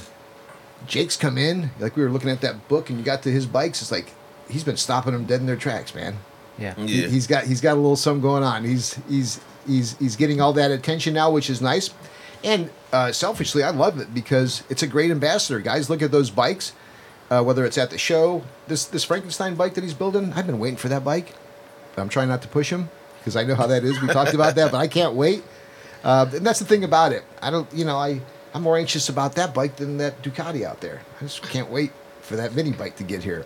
Yeah. Yeah. Hey, we were talking about a lot of things. I want to take a second because we've had some questions. I asked the folks to send in some questions, and you know, you guys would be the perfect trio. Uh, one guy is uh, Rich Bain, or excuse me, Rich Blaine. He says, "Okay, ask Charles. He's got a 420cc Predator. It's milled uh, .065 stock valve, stock piston on an ARC rod, uh, .008 below deck, gauge roller rockers, three to one push rods, 280 cam, uh, 33 Mikuni pumper. He's asking about what you think is appropriate timing and main jet size. He's running gas and he took the governor off. Now I know there's a lot of shit there, but I'm sure these style questions come up often. They Can you help this guy out in terms of what he's talking or what he's asking about in terms of the recommended timing and main jet size for that style Predator? Well, normally, let me see. Sure. rockers, two not two eighty cam. Normally, you don't have that. You don't run as much timing as you do with and you're on alcohol. He running gasoline, so the max you would possibly run is thirty two degrees. But since his whole combination is mild, probably twenty eight or something would be okay for him. You don't run that much though, Okay. and he's still running. Well, no, no, no. He running a nice sized car, but Yeah, that- 33 all that stuff is mild for the engine to be so large like that. If that was all on a small block, he had to run a lot more timing. But because it's on a big block, you know, it's still considered to be mild. Maybe thirty degrees max. You know, well, there you go, you Rich. don't need that much. Thanks for the question. Hopefully, you got a little insight there. Also, have a question from Scott Goodlock. Great name. You get name of the night, Scott. Uh, when you talk about biggest bang for your buck, that's the that's the big thing to a lot of people. You know, obviously the popularity of the Predator is testament to that. Guys Yeah. would rather spend the ninety nine bucks and have something to start with instead of spending five hundred bucks. You know, it, it is still a poor man's industry that we're in here. You know, let's face it. When we're talking about our mini bike guys, they're Yeah. they're they're frugal, and I mean that in a good way, Yeah. in a smart way. But this guy's wondering, again, biggest bang for your buck: bigger bore in stock stroke or stock bore in bigger stroke? Just a basic philosophy. What do you guys think, Ed? Is that what do you think? It's hard to say. Bigger bore and stock stroke or stock bore and bigger stroke? I think strokers are pretty good. I guess it kind of depends on what you want to do. Um, if you're going um, for maximum horsepower, um the best way to do it is bigger bore and shorter stroke, and really spin it. I mean, that's what for, they do in Formula One. Well, there you go. That's they would have those V10s and V12s doing you know 19,000 RPM with short stroke and big bore, but they didn't have any torque. You know what I mean? So at some point you got to have some stroke and some bore, and I think a stroker motor you know is definitely Yeah, uh, not only the stroker motor seem to be Yeah, the yeah. topic within most platforms, motorcycle, mini I mean, bikes. if you can go more bore, more stroke, great. You Yeah. know, but if you're one or the other, I, I mean, I'd, I'd say if you're going for maximum power, I'd, I'd probably And Scott, to your point too, you know, a lot of it depends on what you're going to do with the bike. Yeah. You know, sometimes guys just want to build an outrageous bike with all kinds of Yeah. numbers just to show it. Some guys are actually putting the bike in motion. Some bikes will never be even started up. So you, depending on what your application is What I always tell dudes though, if they ever got a head flow tested, then they will understand a little bit better because they test them on different size bores, right? Right. The larger the bore you test it on, the better the head flows. Like if you was to test on a two and three quarter inch bore Predator, right? it will flow and the head say flow 100 right on a two and three quarter inch bore predator the head flows 100 same identical head with a three inch bore might flow 110 you see what i'm saying Sure. so you'd have made 10% more power without doing anything to the head just by going to a bigger bore now you're making the bore 250 thousandths bigger right when you make a bore a quarter inch bigger it makes more cubic inch. The CCs is larger if you then if you were to add a quarter inch more stroke. So if you go a quarter inch more stroke, your engine will go from let's say 200 CCs to 230 CCs. But if you was to add a quarter inch more bore, it will go from 200 CCs to 250 CCs. So the motor gets larger and breathes better. So, but if you can get both, but the bore always of insight. stroke anytime. Yeah, and I know there's a lot of different philosophies out there, and this is this these are your opinions, and I think your opinions count because you guys are actually you know No, you're in the these middle are of it. not opinions. This is what to tell you. This is fact already. Well, there you go. To your point. Sure. When I get these flow tested, this is what I'm telling you. This is what I do. Okay. Right? They flow test them on different. They call them bore orf- orifices. Right. The size of it. What you gonna put this head on? They ask you. So, oh, I'm running on a Predator motor. Predator's two and three quarter inch bore. Right. Okay. They put the the tester two and three quarter inch bore, and it's sucking down with so much pressure. Right. They put the tester at 28 inches of water and it's sucking in. Boom. So okay, you're getting 100 CFM. Now, if you made the motor bigger, right? You say, oh, it's a three inch bore. They make the tester three inch bore, same identical head. This is what I'm telling you. Got it. So there is no guesswork. It. it would make the it will force the head to flow more, right? By having bigger bore. If you just went to a bigger stroke, it doesn't change the flow of the head. Okay. It only changes by the bore size. Because what's happening is it unshrouds the valves more. The area around the valves has more wall to go around. And just like saying, if I had to go around this table Okay. without that, it was only this much space before I hit the wall. I would have to squeeze and go around. But with it being more room, I can run around there fast and easy. That's pretty much the difference. Yeah. Good example. That's what. I, that's Yeah. Okay. You know. Yeah. And, and Charles, uh, thanks for correcting me because you're all right. This is not just well, somebody's well, idea. most people it's- say it's theory. It's always theory until you put it to the test. True. It's theory, theory. We talk about it, you know, but then I already know the bigger bore. And Well, and, and that that work and that experience that you have that you share saves somebody a lot of time, effort, and energies. When we were talking earlier, Tim, about the camshafts, one of the things that um, I guess comes up often, no matter what you're doing when you're a manufacturer, is like, is there one that's a little bit more popular? Is there one that's maybe uh, a favorite of your customers within the small engine cam line? Is there a specific cam that is a little bit more popular, has a little bit more notoriety? That, I, that you know can what I determine? sell the most of is uh, not my smallest or my biggest. I've got this one uh, called the Black Mamba. That 276. 276, yeah. Okay. That Charles had requested when we had first gone to making the masters on a CNC machine. Uh, that one, uh, the reason I uh, call that the Black Mamba is uh, He was jokingly like Johnny. came playing. One of the guys was saying, "Yeah, Tim, you know, on budget builds, we use this dyno cam, and it's like a a 265. You know that 265 Yeah, like unwelded CL dyno cam, C, CM or CL, whatever. Yeah, and it's a little cam, and it's like a 265 lift where they just grind it and they don't weld it. I think they flame harden it or something, which is not the same as welding, right? But it it holds up, you know, decent with single springs and all that. And I said, "Oh man," I said, "Come back tomorrow morning and uh, I'll have one for you, right?" so I took the actually at the time I took that 270 lift one and ground it because it was 5 thousandths more lift, but I knew it had more duration than the than that cam. I said I'm gonna get on this budget cam market too. And then my dad's got a parkerizing tank where you put the automotive cams, and that's why they turn the lobes black, right? That's for like, Ah, uh, okay. It puts that soft metal coating on it, and Right. it, the oil sticks to it good for break-in. Sure. So I dipped it in the Parco tank, comes out black, and I said, "Here, try this. It's called the Black Mamba, right?" I just, just, this first thing came to mind, right?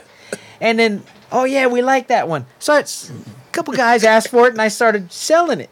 And I would say, "Hey, just run the 26 pound spring on it. Don't run dual spring." Yeah, no problem, no problem. Started selling like hotcakes. And then one week I got two of them back, completely flattened out. I always had welded my cams, but I came up with that one. I said, "This is my first unwelded cam." But they didn't. Oh well, yeah, we ran dual springs on it. I said, "Okay, from now on, I'm gonna weld them." And then that's I took that grind and Yeah. they, I, I sell a lot of them. Then I later on I came up with one called the Black Mamba Junior that had the same lift, Yeah. shorter duration, Mamba. and They then like the and then. I They don't tightened the lobe even know nothing separation. about Well, the Kobe's, you know, Black Mamba's in every sports headline every Yeah. day. Black Mamba drops 50, Lakers Johnson, Black Yeah. Mamba on fire. Yeah, that always comes up too. But yeah, and on the junior, I just tightened the lobe separation angle and reduced the duration. I went from 108 to 104 lobe separation, and a, from 246 to 230 duration. And a lot of guys like that one. You know, and For- correct me if for I'm wrong here. Heavier guys or whatever when they need torque. it, it sounded as if you found success by using and and modifying a lot of existing cams, sizes, applications, and you know you don't come across like you, you got in this and you're Mr. Cam and you started with a piece of uh, you know steel. You seem to be like businessman like, where you've been able to come in, evaluate what you have, listen to what the customers want, and take Yeah, what's available it- and do a lot of adjusting. Oh, and trust me, just because my last name's Iskenderian doesn't, like I said, I wasn't just born with like what I'm still learning every day. You know what I mean? And I, you know what I had to learn too is with some, some of the guys like JJ would come in and Big Rick and them guys would come in and they're like, yeah, we want the biggest cam you got. Being able to explain to I them that I found out that they didn't always mean that. That's what they thought they wanted. Yeah. I'd come with these big old cams, right? And it'd be a dog Sure. until you got to way up in the RPM. And then I found out which they were you gotta, rarely w- way up there. and I had so- to learn combinations and you get a you know how anything you do for a while you get a feel for it. Yeah. You can almost look at it and go, yeah, this carburetor, this engine, this bore and you, stroke. Ed, you've seen enough of those. And what do you want to do with it? Oh, I want to do this. Yeah, this will probably be good for you. And you can usually ballpark it and get it pretty darn close when you recommend a cam because you do it day in and day out. Yeah. You know what I mean? But, you know, it, it, I had to learn that these guys would say, oh, I want to just beat everybody. I want the biggest, baddest thing. Yeah. And these guys, yeah. I'd give them these junior dragster grinds on a Briggs oh. World Formula or something, and it was way too big until you got it way in the RPM. And I, you know, I had to learn too. and there were car guys did the same thing too. They're always going for the biggest cam, and yeah, it's like and and you realize was- through the years that things have to be kind of matched. You don't want a carburetor that's too big. And, and you know match with a port that's too small and a cam that's so big and a header that's Yeah. you know you know how that stuff Yeah. can get mismatched and I realized through you know through the years and it, you kind of perfect it and, and and but it, it I learned just as much from these guys as it, they did for me. I mean, to be honest with you, it just and, and it just kind of got to where it is now. Just and, and you know what it is? It's just uh, elbow grease and li- I think you got to just like what you do and work hard at it, and it becomes a success, no matter what. Yeah. It, it just if you just like what you do. I mean, I know Charles likes b- pushing the envelope of what you can do within this little package, you know. And uh, he's tried different things, found what works, what doesn't work, you know. And it's just with anything, you know. You just you just, yeah, it's, you it's it's it's putting that Yeah. time in and actually Yeah. listening too, right? Yeah. you have a Oh, lot yeah. of other talented guys out there. Oh, yeah. in it, maybe in it equally or even a little bit more than you may be. Sure. and they were in it not necessarily from the business aspect. It was a passion that they had. Yeah. and there's a lot of talented guys out there. Uh, we've had quite a few of them, luckily, on our show. Um, and I bring this up. Uh, actually, I got an email from. Uh, I've got one of their pipes here. I've got an F and B pipe. Yep. I've got one on that bike there. Uh-huh. And F and B, both Brian and Frank are uh, providing a roller that we're giving away at the mini bike show come Yeah. October the first. They've been guests on the show before. Uh, in fact, I got an email from Brian. What's happening, Brian? Earlier, saying he was anxious to be listening to the show. He's a big fan of yours because you came up. You're a big part of the conversation when he was here. Yeah. And I notice because I'm sitting on this side of the desk that within this little community, there's a lot of guys. In, in fact, we talked about it earlier before the podcast started, where I don't really know those guys as well as you guys collectively know each other. And whether it's Brian or Evil Ed or the Guardrail Daves or the Mini Bike Pauls, these guys have they've known each other for a long, long time. Yeah. And they're still in it, which is really kind of cool. That is cool. And Yeah. there's some competitiveness as well because I talked about and I, I read a lot of what's happening now on the the mini bike uh, posts on Facebook as well as the myriad of other online opportunities where people can Yeah. talk about what's up and everybody's racing and it's getting fun, it's getting competitive. There's been some good natured competition between you and Brian, and I think a little bit had to do with the podcast that we had. I don't know if it was podcast three or four. Ed, you were a part of it, where we talked about the competition that was had, as well as Brian's version of the story afterwards, where he submitted an engine. So, so I, I really didn't know it. All I knew about it is what I had heard from both you and Brian. But I can tell that, and, and look, you're smiling, and, and we're all smiling because this is fun. It's, it's a good natured ribbing. But maybe you can help Tim as well. But let's set the record straight if we could. Okay. Um, Well, This this what it was. Tell me. I originally wanted to call Brad, but I can't get in contact with him right now because he was gonna pretty much tell the the story of it. But Tim knew when I was actually building my engine because you know I get some of the parts from from Isky. I rarely get parts from him. Most of my stuff is all custom though. Sure. You know. And this is the engine that you built for the engine building con- Yeah. competition, right? Okay, Yeah. cool. But my other bigger motors are pretty much full custom. I don't really get anything really. They're not there, off the shelf parts. Nah. Right. We're You talking know, about the block, This the head. motor here, it had certain rules I had to follow. So it had to have a cast head and, and you know certain size motor or whatever it was. So I just followed the rules and I was finally able to get it you know done in time. But the motor ran poorly, which you know from Russia. But luckily, some type of way, I was still able to win. Right? Brad told me you know what? You you know you want it. You know, and I was like, what with that engine? Because you're surprised because the engine really wasn't up to yeah, and I was the first guy. See, with me being the first guy, I figured it. I ran bad, and I and everybody was waiting on me to go first. You're the right? litmus test Yeah, for everybody so else. when I went, I ran bad. Brad told me, you know, just you know, yeah, it was smoking and had oil all over the place. Just send me the motor back. I was pretty much, I was pissed off, right? So when I got it back, three weeks later, you know, Brad told me, man, you know what? Your engine is still at the top. I said, man, I can't believe it, right? Then next, like about and another this is week uh, how many entrants were in that contest? Just to, to catch up a little bit, how many motors were submitted I, for that? five? I don't know exactly how many it Yeah. was, but I end up Five, I end up winning, Okay. right? And once I won, I was like, oh, okay. I won by a small margin. What were the results of the when you won? It's it's horsepower. It's- Yeah. Okay. Who- whoever made the Yeah, most it was What was it? maximum It was- horsepower. yeah, the maximum horsepower was horsepower the was the they were going for. what So was your whoever- what, what was the horsepower that that? Do you remember? It remember? was uh twenty eight point nine, right? Nine nine, right? All right. The guy behind me made twenty eight point seven. Who was that guy? Right. You remember? Yeah, Barry Young. Oh yeah. yeah, Okay. Right. Sure. His name's Yeah. popped up before. Yeah. Sure. Barry Young. And it was a he also came in third because he had brung two engines, right? Ah. He came in second and third with both his engines. The other engine made like twenty seven something or whatever. I can't remember. Yeah. But anyway, I didn't think nothing of it. You know, I won and I was like, oh yeah, man. You know, they was all congratulations and stuff like that. What I didn't know was, you know, Brian sent the engine to to um, Brad to be tested.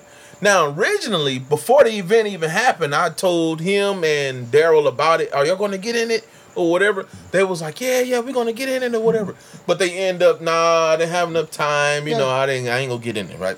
So okay, whatever, right? So I end up winning, and um, what I didn't know is he sent the engine over to uh, Brad, right? And now, Brad, when you say he sent the engine, he sent the engine to compete into that contest. He sent the, the contest was already over. I already won. Right? I already had one. So um, I didn't know about this. This was supposed to be a secret, right? Because Brian told him, I want to do something, right? And so Brad is thinking, and like most people think, that this is friendly competition between him and me, right? He wants to try to beat however much horsepower I got, and he's gonna, you know, play around with it and Like a post it up rivalry. or whatever, right? Yeah, Duran and Leonard. But I'm telling Brad that he really be serious. It's not that he just he wants to beat me. He wants to like tarnish my name. That's what I don't like. oh, so you get the feeling that it's more than than it's just more friendly than that competition. because at the time I'm not even thinking about him. I'm thinking about the other guys that's in the competition. I want to beat. Right. Yeah. the He's not even the in the, guys. he's not even in the competition, right? So okay, I end up winning. There it is, and I don't think nothing of it. He secretly sends. Now when Brad tells me, and this is why I'm like, okay, I didn't even know all this happened. He said, yeah, he sent this motor and told me to uh, keep it a secret. Don't tell nobody, right? He said the only reason I'm telling you is because I didn't know on the podcast because I showed him the podcast, Oh, okay. episode five or whatever it was, right? I showed him on the podcast that he's claiming to be 0.1 horsepower behind me. I said, I told you, Brad. He was serious. He's not jokingly saying this stuff. You see what I'm saying? So he says, Yeah, man, I didn't even know that. He said, Well, all you have to do is call me and I would tell the truth, right? Of what happened. So he told me that everybody ran on the same fuel and everything. When he sent his motor, his motor didn't run good at all, right? I don't know if it made it wouldn't even rev up. He said he couldn't get no data on it, right? He said so he checked the timing. The timing was okay. He ended up changing a little bit. He took the carburetor off, was running bad. He sent it to Dustin, Dustin Stevenson, the competition carburetors. Sent the carburetor off, got it rebuilt, got it back two weeks later, put it on the motor, changed the timing, welded the uh, EGT sensor onto the exhaust. yeah, that was pipe. on the photo. Uh, he actually had that engine here. Yeah. Now, when he dyno With tested that. the motor, he got it as best as he can get it, 27 horsepower, right? 26.8, uh, 27 horsepower, right? On alcohol, right? With some is- tweaks, though, right? With the guy doing the Yeah, carburetor. well, Brad himself, yeah, with the, the, the carburetor freshly rebuilt, he got the motor as best as he can get so that engine could Right. not have been evaluated as if it was a submission for the contest. Even if it would have been Okay. in the contest, he would have been in like fourth place, right? But it wasn't in the competition, right? So then he says, "Oh, you know, I have. If you're trying to get some more horsepower, I have some M5, right? The They fuel. then drain that out. M5 is like five percent nitro. Yeah. He put M5 in there, and he got 28.8 horsepower, like another 1.8 horsepower, Nice. right? And so uh, he sent him. Now Brad, he didn't sent me both dyno sheets, the same dyno sheets he sent Brian, right? So I can see the difference in power or whatever, right?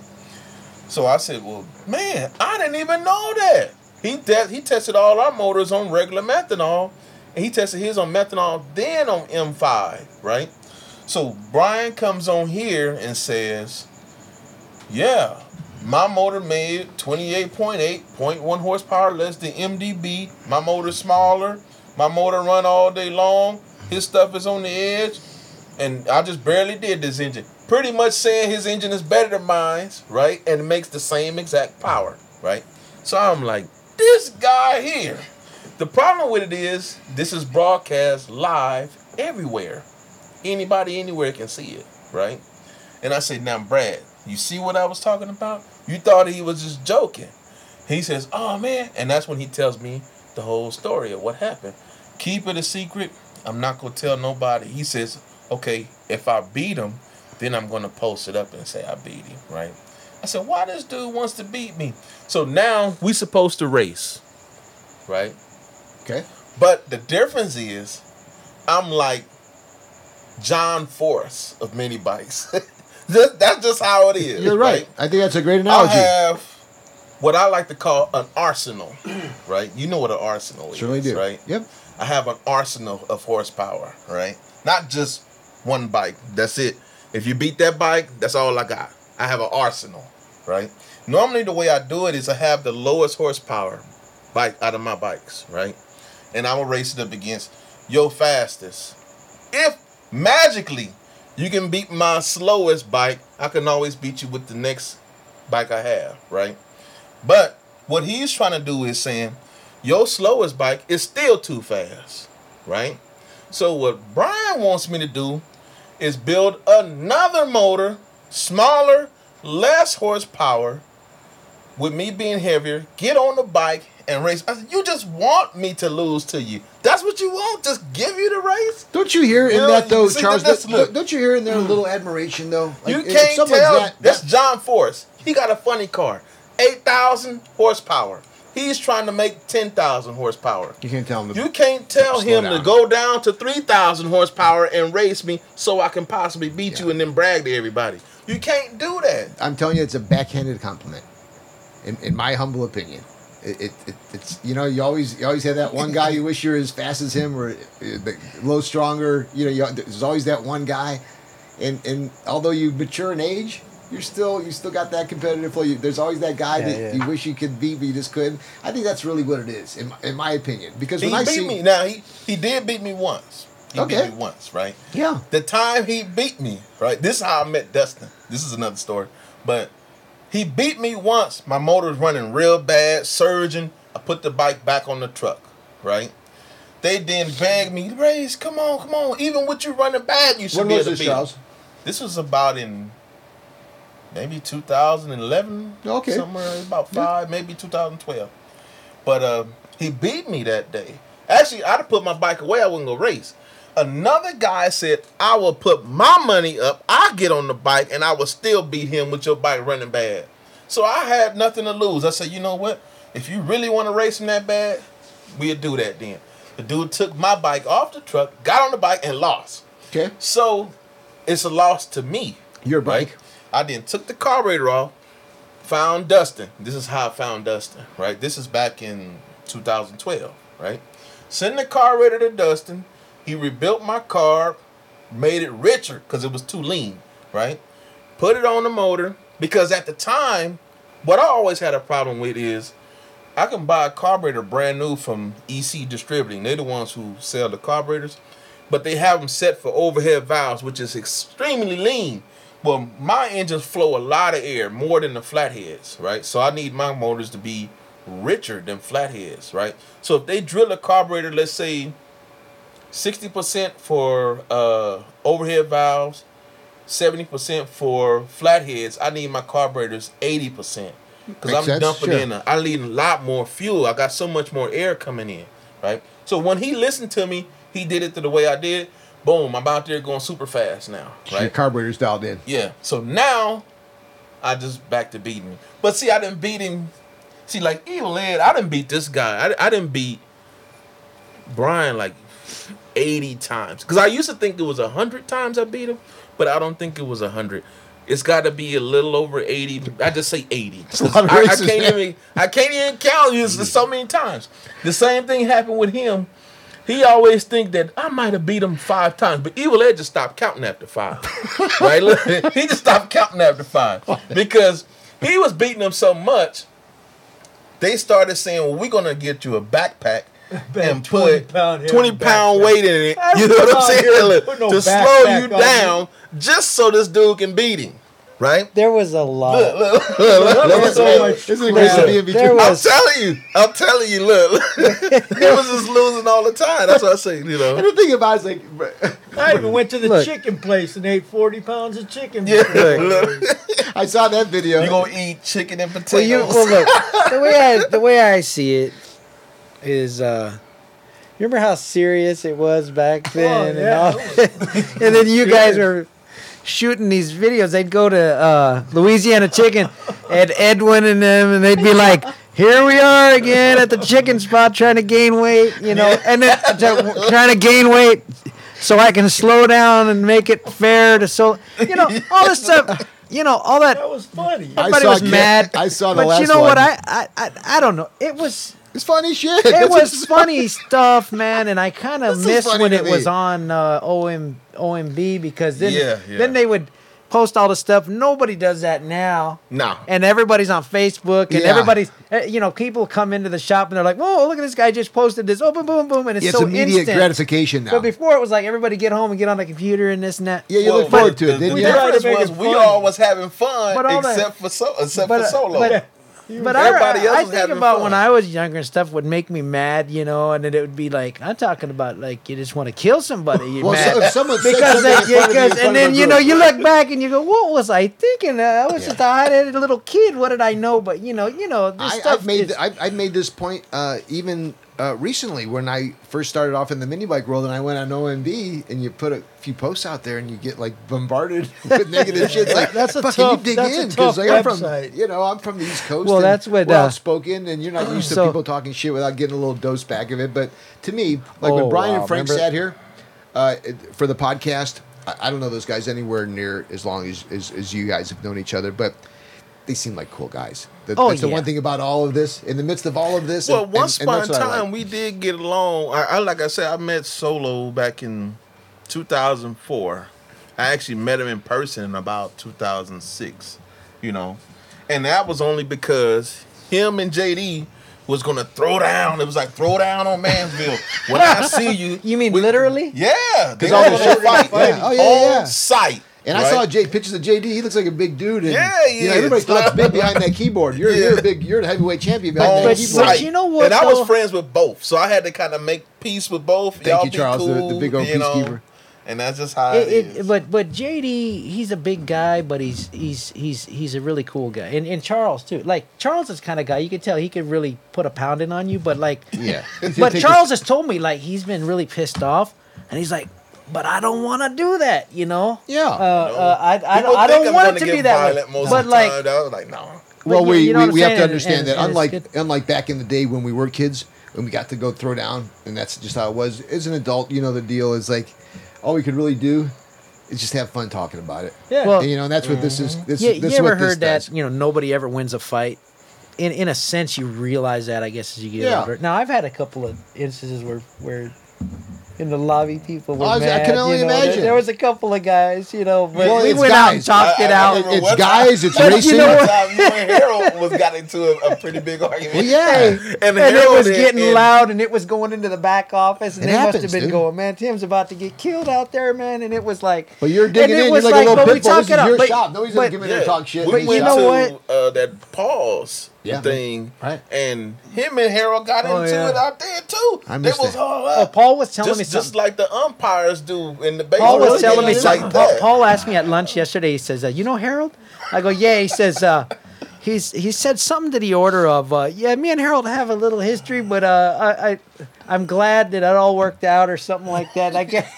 uh, a, a, a good point, a good good ending point actually is that that's it right there. It's like you know you can still ha- talk shit. You can still fucking win or lose on the racetrack. You can still talk shit on the podcast, but when it's Oh, all said and done, most of the guys that see each other October the first, everybody's gonna be smiling. And, Yeah. and and that that's really what's cool. Yep. Uh, hey, I want to uh, I want to take a second if I could here, and guys, please as well. Uh, a few folks I'd like to thanks for uh, supporting the podcast. Uh, Sonny Yorkman. Sonny is a guy over at SEMA who had the uh, that Dynojet portable dyno in the back of a pickup truck. So it looks like I may have two dynos at the upcoming Joe's Mini Bike Oh, wow. reunion. Yeah, it'll be good. Uh, he wanted hundred thousand dollars in eternal friendship. I said, I got the hundred thousand dollars. I don't know about the eternal friendship. um, uh, Darbon. Darbon's a name of a dude that I see often. I don't know him, but Darbon's been uh, a big supporter. Uh, Hugo Molina, Lance from Utica. What's happening, Lance? I'll see you at the Roadkill Night events, which is uh, August the nineteenth uh, in Pontiac, Michigan, during the Woodward Dream Cruise. Uh, also, like to recognize and congratulate uh, Elana Scherr. She's the new editor of Roadkill magazine. Uh, Isky and Charles were looking at the current issues of Roadkill, which is on sale now. Uh, I'd like to uh, thank John uh, Burkett, Jamali Tucker, Josh Harris, Benjamin Moore. I love your paint, Ben. Uh, Temecula Bob, Carlos Andrade, Aiden Esteban, Billy, um, brother-in-law Marv, uh, Ian, and the guys from CB Products or CB Mini Bikes. Uh, Billy Timberlake. Say hi to Justin. Um, I also want to thank my sponsors, the folks over at CRC, particularly Brakleen. We all love us some Brakleen. Uh, check out their Brakleen products, their Power Lube. Uh, Brakleen will be with me in Pontiac. They're sponsoring a dyno. We're going to have a dyno out there on the Woodward Boulevard during the Woodward Dream Cruise, causing mayhem. Um, so uh, thank you, Pioneer, for your continued support. Uh, Pioneer Car Audio, uh, we're working on that custom mini bike that uh, Ed started and Jake Moe is finishing up. That's going to have a, a complete fairing with an audio system and a seat wow. that vibrates. It's going to be badass. I can't wait to get my hands on that. I'd like to thank the folks from Green Filters. Uh, Green Filters has a complete line of filters for not only mini bikes, but for anything that is uh, anything that's breathing, any internal combustion engine, and plus uh, they don't just make them in green; they're available in different colors too. So don't let the name fool you. It's Green Filters. They're good fans of the show and good friends of mine. Uh, I'd like to uh, thank Linda for being there for us, as well as uh, Emmanuel. A great job. Uh, next podcast, we've had a couple shifts, and I want to apologize to Sean Reed, Papa Smurf. We've changed your podcast date five or six times. Sean Papa Smurf will be in the house, in the garage on August the 16th, which is a Wednesday. And we'll, is that right? No, What is it? it was Tuesday.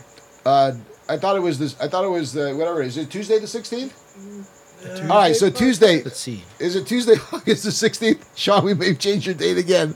So he'll be here. And, and Sean's just a mini bike dude. He, he builds bikes, he buys bikes, he he helps people with bikes. He's he's online constantly. This dude has a lot of other things to do, but he's still very, very, very passionate about mini bikes. E, you got a date for us? August 16th. August the Tuesday. 16th, Tuesday, special Tuesday edition. Uh, a couple other things. We mentioned Happier Camper, uh, which is a cool place you can rent vintage trailers if you want to go, you know, enjoy the weekend somewhere. You know, go to the Sequoias, go to go to the ocean, go somewhere, go to the drag strip. Uh, Happier Campers um, has continued to uh, be one of those companies that's just a natural fit for us. Uh, Manuel, I know that you had a chance to go over there. You're going to be helping them out. What's happening with Happier Campers? Where can folks find out more information about those guys? happiercampers.com. There's going to be a ton of stuff on the internet soon that I'll be helping out in, so a lot of things lined up. Great. Um, folks, you have to check out uh, small engine cams. You've got to go online at smallenginecams.com. Literally, not just cams, anything, anything you need to get the most out of your engine. And that's what it's all about. If you really want to go fast, you got to check out Charles Mini Drag Bike. Uh, Charles, I noticed that your new card here looks pretty damn cool. It's um, Oh, you know, I never gave the address. would you why don't you give that out, please? Okay, it's uh 1527 West Manchester Avenue. That's in Los Angeles. folks that may not be able to just jump in their car, maybe we got some listeners from Detroit. In fact, I want to say hi to uh, Myron, and also want to say hi to our East Coast mini bikers who may be joining us. What if folks from uh, back east or folks from the Midwest want to get a hold of you, Charles? What's the best way? Uh, they can inbox me. Most of them, like Myron, he he hits me up all the time. He even have my cell phone number. So Uh, You know. Would you prefer the folks just go ahead and email you? inbox, like inbox, email, even give my phone. I can give him my number. It doesn't matter. What is your number? 323-621-9572. Okay. Uh, Evil Ed, um, I think it's our first time both meeting Sean. I don't know that you've met Sean Reed haven't before. met him. Yeah, I like you to, if you Sean can, swing is on by. actually old school. He's been around since like 2000 I with mini bikes. I could just Long tell. Beach. We could just tell as we tried to put together a list of guests, and I think so far He so was the good. original guy who built the bike for Brian. Wow. That raced against. Um, we were just talking about uh, uh, Jake Mo. Nice.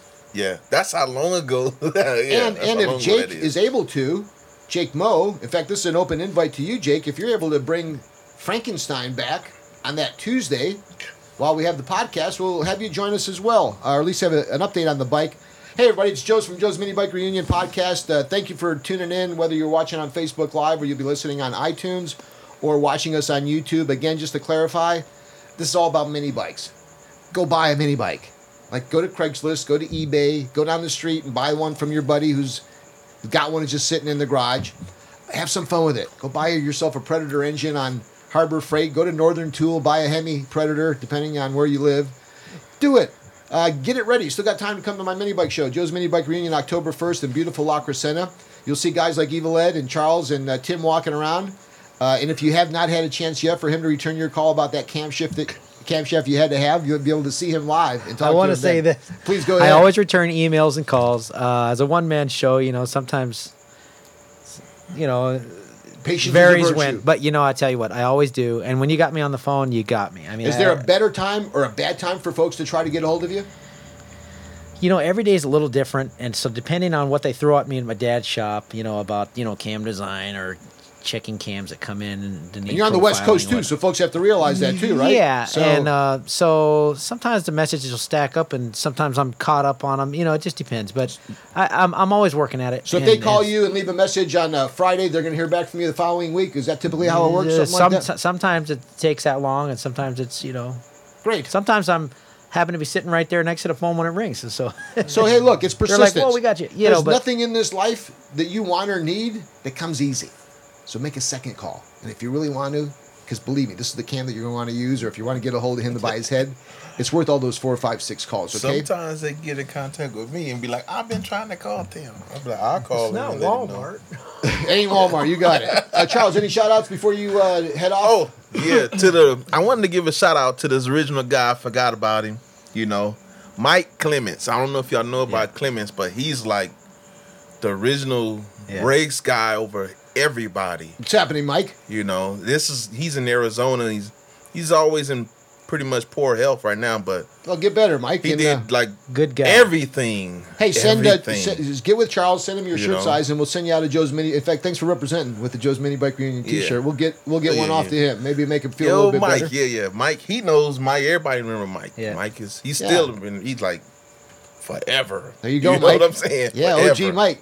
Uh, how about you, Tim? Anybody you want to mention or Uh, say hello to? all my customers out there, I appreciate you. I want you to know that, uh, you know, as a one man show, like I said, sometimes sometimes I'm overloaded and it takes me a while to get back. But I appreciate all you guys, uh, all you local guys that come in. That oh my, that Keeps you entertained too, doesn't oh, it? Oh, it keeps me entertained. When the website gets a little slower, that picks up. It just seems like it all works out. And uh, uh, We want to- shout out to my wife, Leisha, and my daughters, Faith and Hope. They're in the Philippines right now. Oh, are they? And um, so I told her I'd be on this podcast.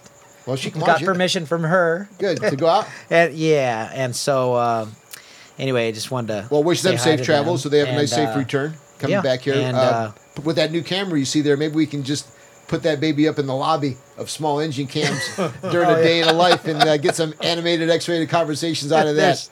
Yeah, Tim, so- we hope you enjoyed the podcast. It Oh, was a I sure pleasure it. to have you on I, there. It just flew by. I can't. I mean, I, Yeah. I can't believe it's been two hours. It's just bam. yeah, it, it, it happens like that. Yeah. Um, and you know, to me, it's like I- I'd much rather leave a deal where you're having fun and you wish for more, where you're just dragging on waiting to get the hell out oh of here, right? no, I you know it's uh, you know I wonder because I've never done one of these before, and I wonder like, hey, I wonder how it's gonna go. You know, am I gonna have enough to talk about? But man, it's just like Yeah. that. Well, you did a great job, and thanks for the Yeah, insight well, as well. uh, Uh, we're running a little bit long here, but it's all good stuff. Ed, thank you as well for being here, man. You're my ace. Thanks for having me.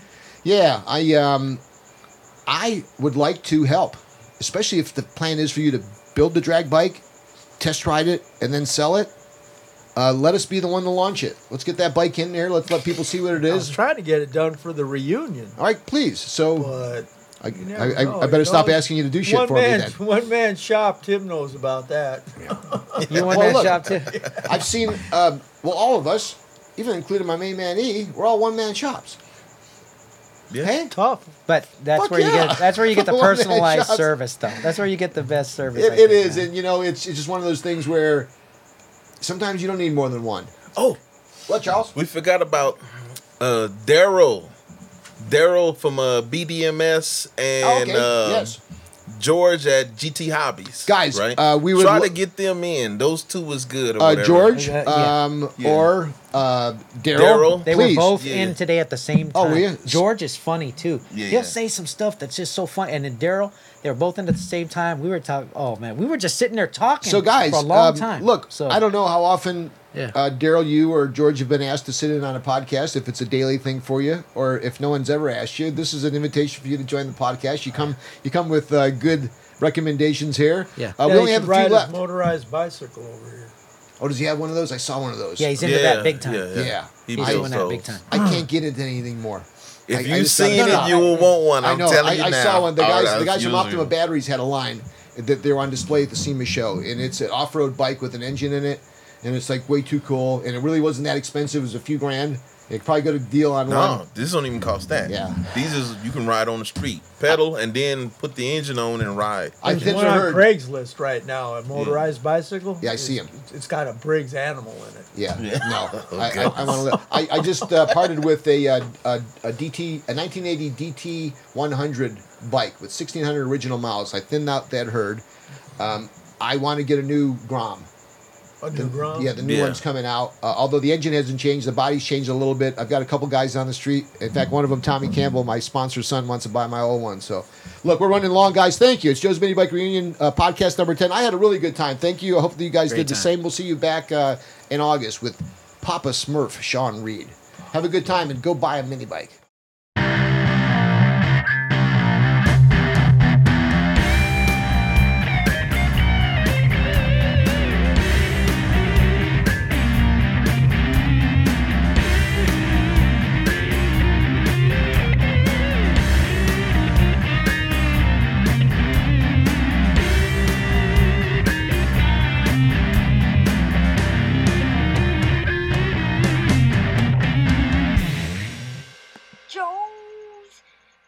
Bike Show.